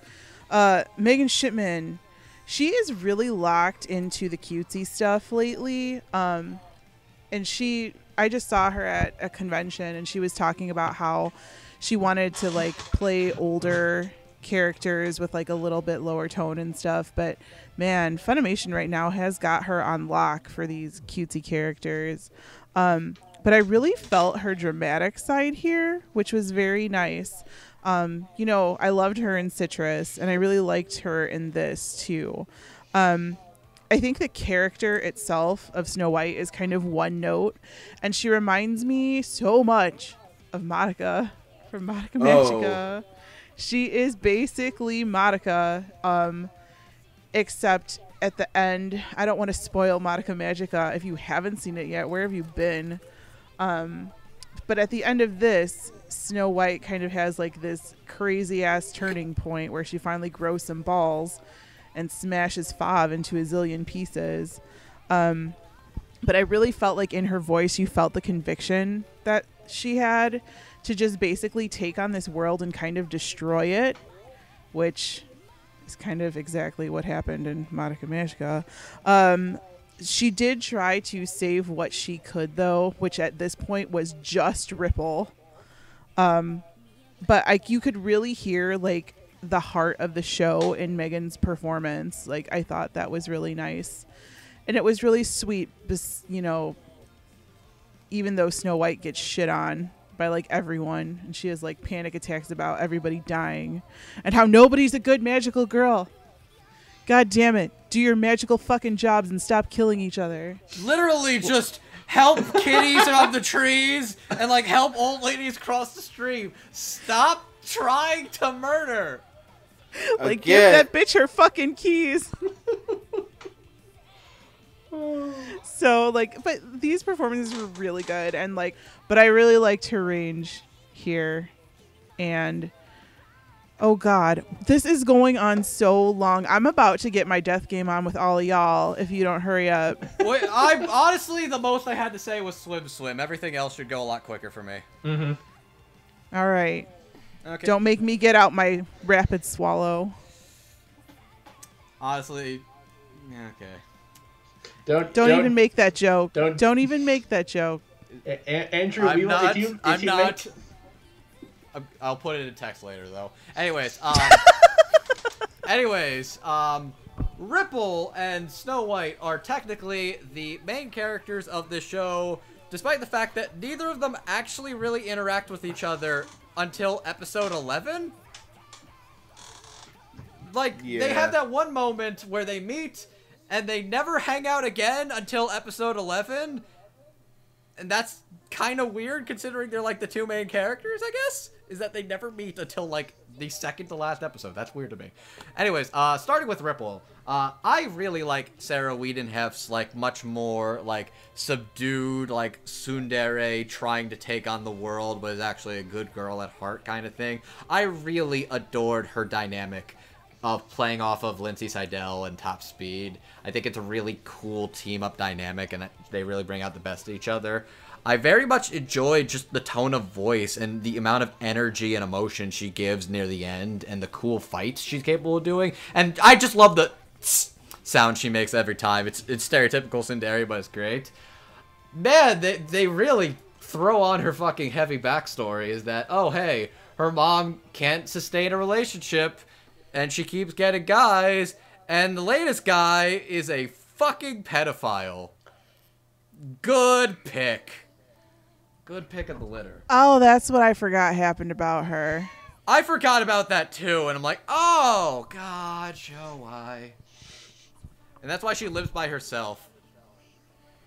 And that's why she has trouble opening up to people until she meets top speed and until she dies, and then she's like, I'm gonna get revenge. Also, dumb question. She loses her eye and her arm. Does that does that carry over to her human form, or is that just her magical girl? Actually, actually, no, it did not. Okay, because that was like I was curious about that. It's like, so does she just now have a fucking eye patch and like cast on her arm? What's the deal with that? Okay, I'm glad I know that. Anyways, uh, Snow White, Megan Shipman is adorable, and it's always good to hear her and things. And I very much enjoyed her take on Aoba, even though this is a lot less of her being cutesy a lot more of her being sad. Though I do actually enjoy when she gets pissed at near the end. It's like a nice ooh, ooh, you're gonna kick it ass. This is I really like that tone of voice of her. And I very much enjoyed Megan Shipman as this character. I don't find these characters particularly that interesting, which is how you know they're the main characters in a death game and how they live. Isn't that sad? It's so true though. It's so true. Like the ones you don't give a fuck about are always the ones that are gonna make it to the end. Oh yeah, of course. That's always always how it works. Like, hey, Rip Juzo. Rip okay, let's not go into Danganronpa spoilers here, GG. Alright, Juzo. Okay. I can't I can't even joke and say he did no wrong. He did quite a lot wrong. Moving on. Uh Armand. Juzo was a good boy. Fuck. Off. Armand, the floor is yours. Uh, th- these are these are fine pair of performances. Uh, hold on, where are my notes? There are my notes. Um. Sarah's a lot of fun as Ripple. I like a lot of Ripple's sort of, even if she's kind of very generic tsundere-ness, she's got. Uh, I liked her interactions, especially with Top Speed a lot. They were a really fun pair, and I thought that um, uh, she and Lindsay just played off each other really, really well. They were so fun together. And even though it ended badly, like their fight against Calamity Mary was what like I'll, I'll get this in the end, but like the fights in the show are great. That fight with them against Calamity Mary is one of the best. That was such a cool that was such a cool yeah. chunk. Um and she was she was just fun in a lot of ways, and she got to fucking stab Fav, which goddamn did she do it or does Snow White do it? Uh Ripple does it. Ripple does it. Yeah, no, she got to fucking stab Fav, so you know, got fuck yeah to her for that, little bastard. Um, yeah, no, she, she was she was fun in a lot of ways, and Megan Megan plays just the sweetest little cinnamon cinnamon roll. Like Snow White, she is such a sweetheart. She's so nice. She just she honestly just wants to help people. No strings attached. No, no, not for the glory. Nothing that. Just like I'm gonna help people. uh, and she just she just it's she's so sweet and never gets like saccharine or it never gets too much. It's always just played just right. And I also really liked it when she gets like angry. Like I I, I kind of want there to be an OVA, which is just her like post season, just like going out being a magical girl in defiance of the magical world, and they'll be like, "Hey, stop that!" And she's like, "Fuck you, no, I'm gonna help people." Where were you when all this was happening? Mhm. She, she she just does the fucking up your side while wearing the cool biker girl coat. It's like Yeah, exactly. It just it'd be great. Like she like she she got she got a, she got to get some range in there, and I I just liked her. Uh, like I liked her perseverance, but I also like that like the show never broke her. Like she still seems like the same sweet person, even if like she's got even if she's a little more like kind of worldly and jaded, maybe. Like I pre for all the show's flaws, I do appreciate that at least in that capacity, they felt like no, no, we don't need to like shatter this character completely. They can stay relatively the same. So you know, I'll give it. It gets like a, it gets a cookie crumb, not a whole cookie, just a crumb. Good job, baby. Anyways, uh, Jamal. So yeah, going right into it. Uh, Sarah's Ripple. Sarah was pretty much one I at least expected because you really hear Sarah in lots of Dere roles. Yandere, maybe. Moe, maybe. But somewhere between, it actually felt kind of nice. Like, it was a little something like Elbit. She manages to ma- sound very mature for the character, like, provided that attitude Ripple has. Though she turns from Tsundere to Yandere later on because, you know, she lost pretty much the only person to ever really understand her. And, you know, all hope is lost at that point. She won't stop until her goal's been achieved. But what and once it does, it's like, you know, she decides to put an end to this by just stabbing Fav's phone with the halberd. Sarah manages to. It's hard to put in words, but long story short, Sarah does a very good job in this role. And like you said, I want to see an OVA of her as well. Megan Shipman is Snow White. Megan Shipman has that. Chi- she hold on. What's my note say? Megan provides a childlike nature and innocence in her voice, with a sense of vulnerability later on. But she never manages to break pitch because you always you always hear that one pitch. You know you're gonna expect some kind of emotion coming out of her. It really it really kind of hits you hard if you think about it, but. And I know both these ladies, uh, magical girl fans. I know they're both Sailor Moon fans, so they, I know they appreciate being in a show like this. Where, although it was, it's much tougher here. I do commend them on their effort. Like, and speaking commending on their efforts, let's go into final thoughts. So, Gigi, would you like to start? We're, we're, we're almost there. We're almost there. At the very end, I can see the light right now. The deadlights. I walked right into that. We all So float did down here. We all float down here, Jamal. We all float down here. Even half Points. asleep, Genie's got a good one set up for us. Oh god. You'll have to excuse me. I've been up since 2:30 yesterday morning. No, no. Gigi, Oh, Gigi, wow. you are a very good girl for sticking with us this long and this late to talk about a show that doesn't even really have any boys save for Sato. So You know, and that's okay that it doesn't have any boys because, like I said, like dark magical girl shows are my jam. In fact, I've pretty much watched or at least started all of them that have been produced since Madoka Magica, which I was gonna get around to this one eventually, and I was like, yeah, let me do this because I'm really kind of interested. And I had, I tapped out of watching Magical Girl Site. Which, if you Oh, think this is fucking edge lord, oh, my god, I I I know of the first episode. That's like that's that's just see this is like edgy, eh, but you care about its characters and it's sad. That's like I don't know who these characters are, and this is like the most sad person that has ever existed. Jesus fucking Christ. Yeah, so like I will watch all of these and I will also watch everything where everyone gets killed.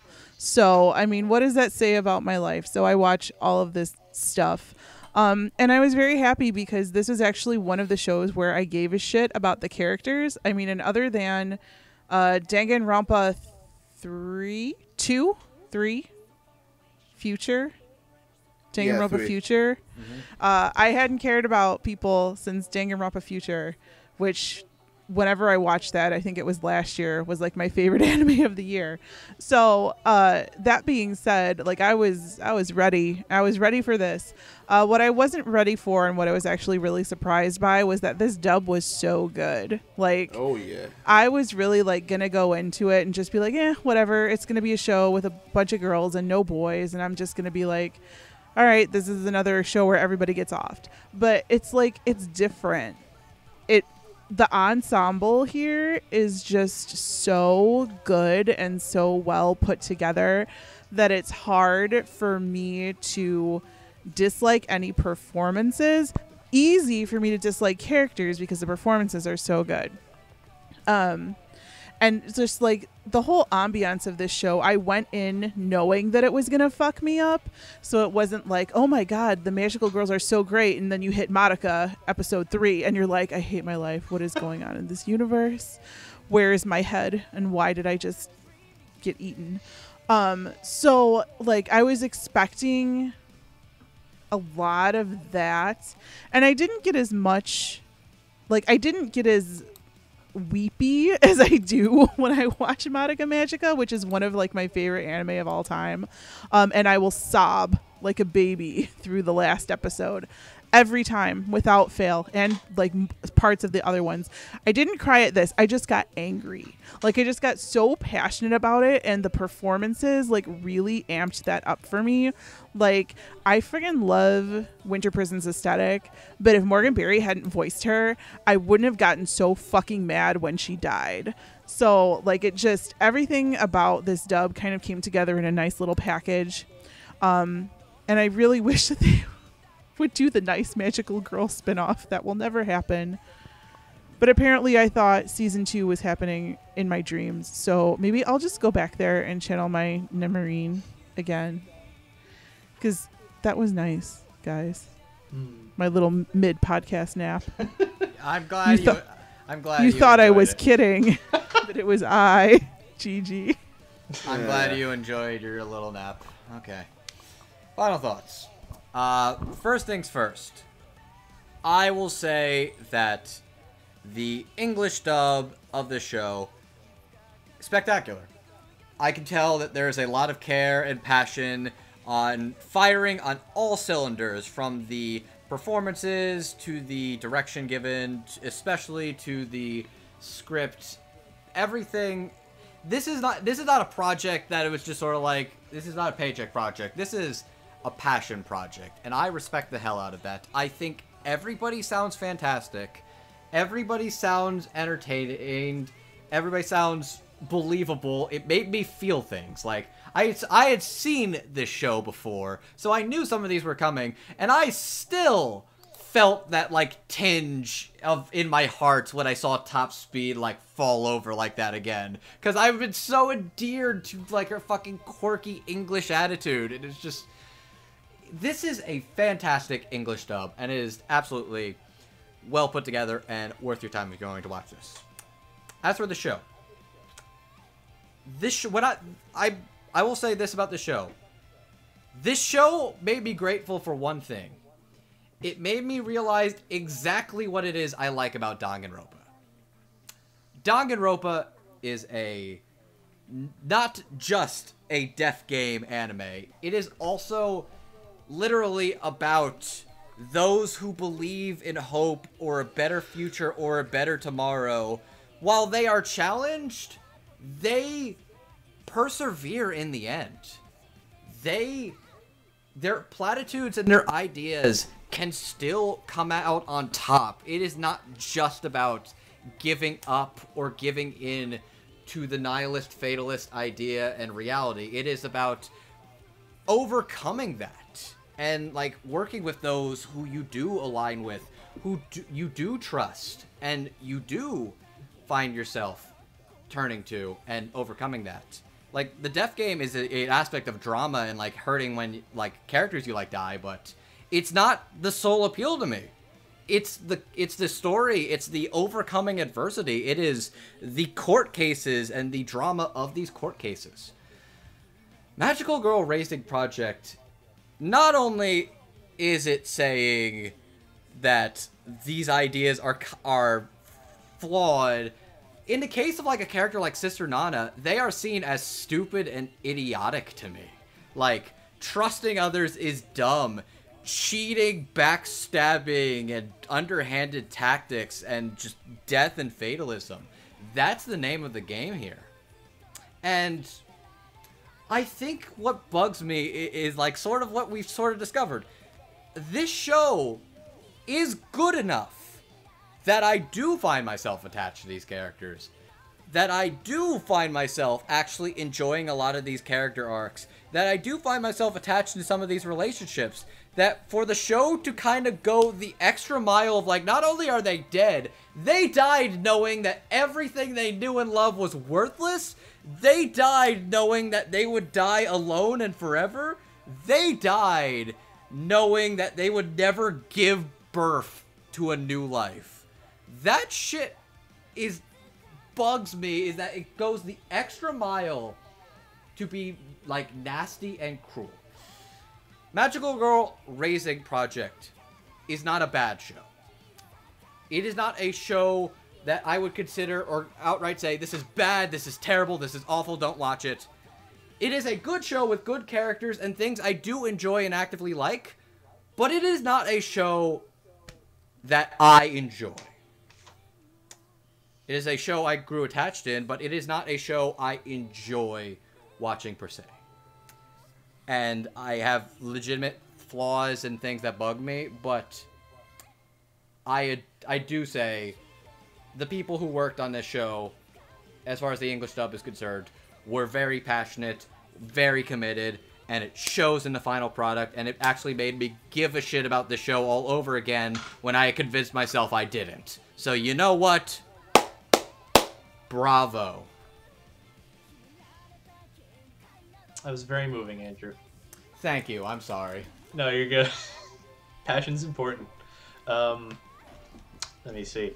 Uh, I'm sort of in the same boat. Like this isn't really a show. This is a show that's very frustrating because I can't, I can't really like recommend it wholeheartedly 100%. But there's, I can't condemn it either. It's too much of a mixed bag where like the good and bad stuff aren't like nicely separated. They're kind of glopped together, and they don't really finesse out. Like as we as we mentioned before, there's a lot of here that's uh, upsetting. It's very, it goes for a lot of shock value and doesn't really like earn that shock value ahead of time to make it like work. It just sort of comes off as a little nihilistic and pointless. But there's still also a lot of good in it that I feel like I don't really want to like just dismiss out of hand. As we mentioned, this is a very good dub. It is really well done on all accounts. You'll feel for these characters. It will make all this so much more worse in the process. A lot of the character designs are really, really good. A lot of these characters have really interesting powers. The fight choreography is amazing. Like this has legitimately, oh, yeah. like the fight. Like I I think I'm going to make a highlight reel of like what are the good parts of this. I just string a bunch of the fights together and like this is good stuff. Like these are well done fights. Uh, especially the highlight probably being that one between um, Ripple High Speed and Calamity Mary. That was really well done. I really like Oh. that part a lot. Oh yeah, that was legitimately like action packed and kind of cool. No, that was that was super dope.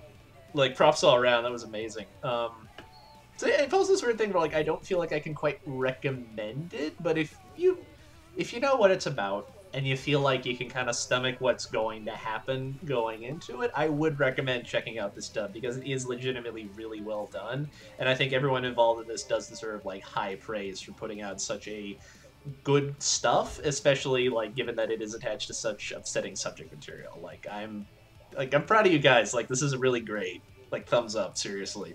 Amazing stuff. Alright then. So pretty much going into this, when I first heard about this show, I I didn't really watch much of it because back then I wasn't a subscriber to Crunchyroll, so I didn't bother to care. And I heard my friends Andrew and Jet talk about it. I'm like, okay, I like magical girls. What's wrong with me? Why haven't I watched this show? And then I decided to stop picking up when I heard it got a dub, and I watched two episodes in Japanese. I was like, holy. Actually, no, for the first episode, I was like, holy shit, man. And I really wanted to watch more, but when I started to watch it in the dub, I was like, you know, I, I, I, I really want more of this. Like this, this is something that's my jam, and I, cause y'all know me, I love magical girls. So, Mm-hmm.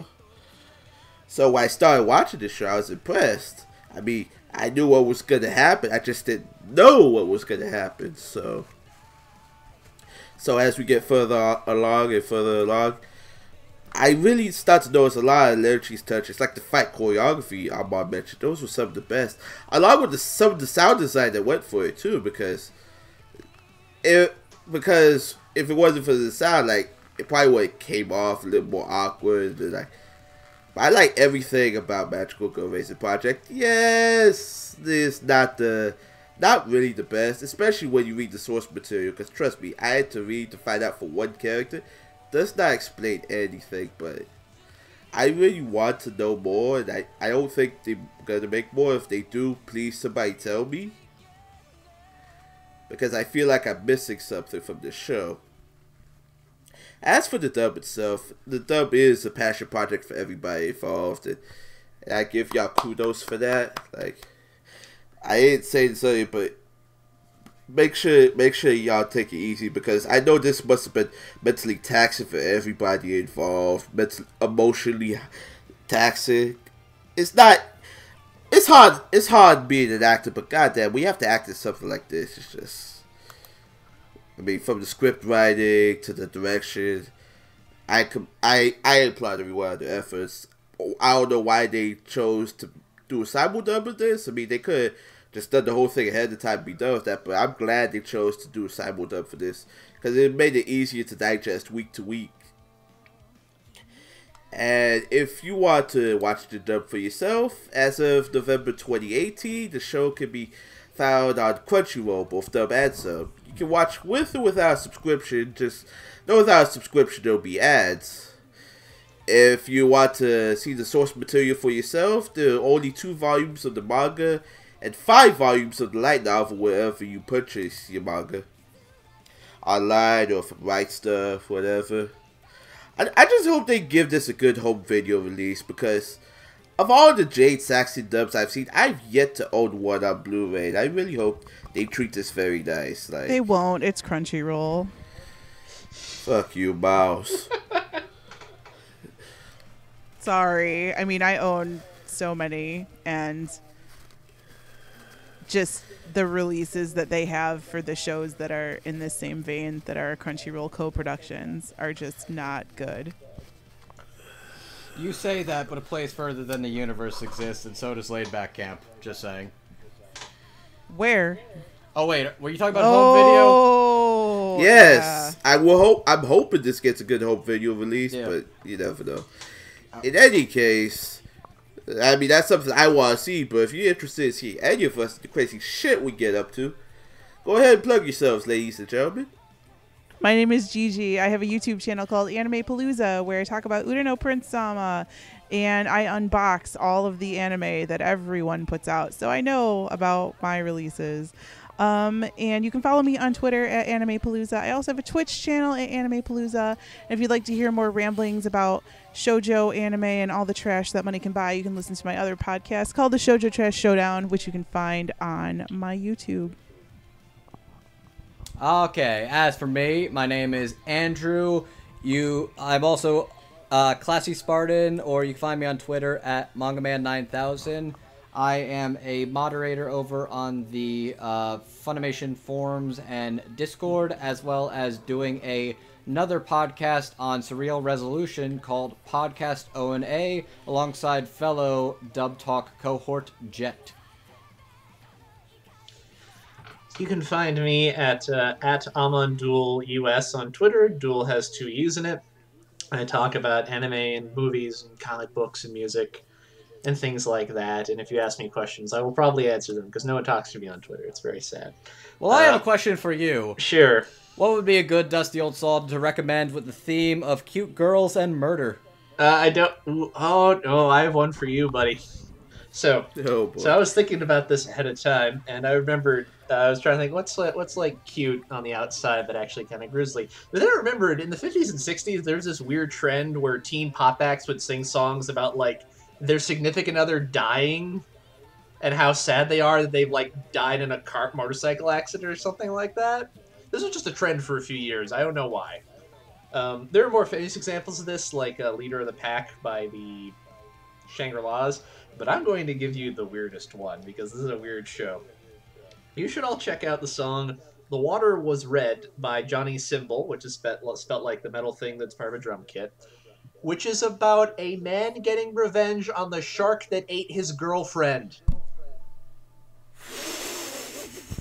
This came out like God nine- bless. this came out like 1961. People, That, actually, Hashtag blessed. that actually sounds pretty dope. Not gonna lie. Wait a minute. Did you say shark? yes, a shark. They go first. First, they go to the beach.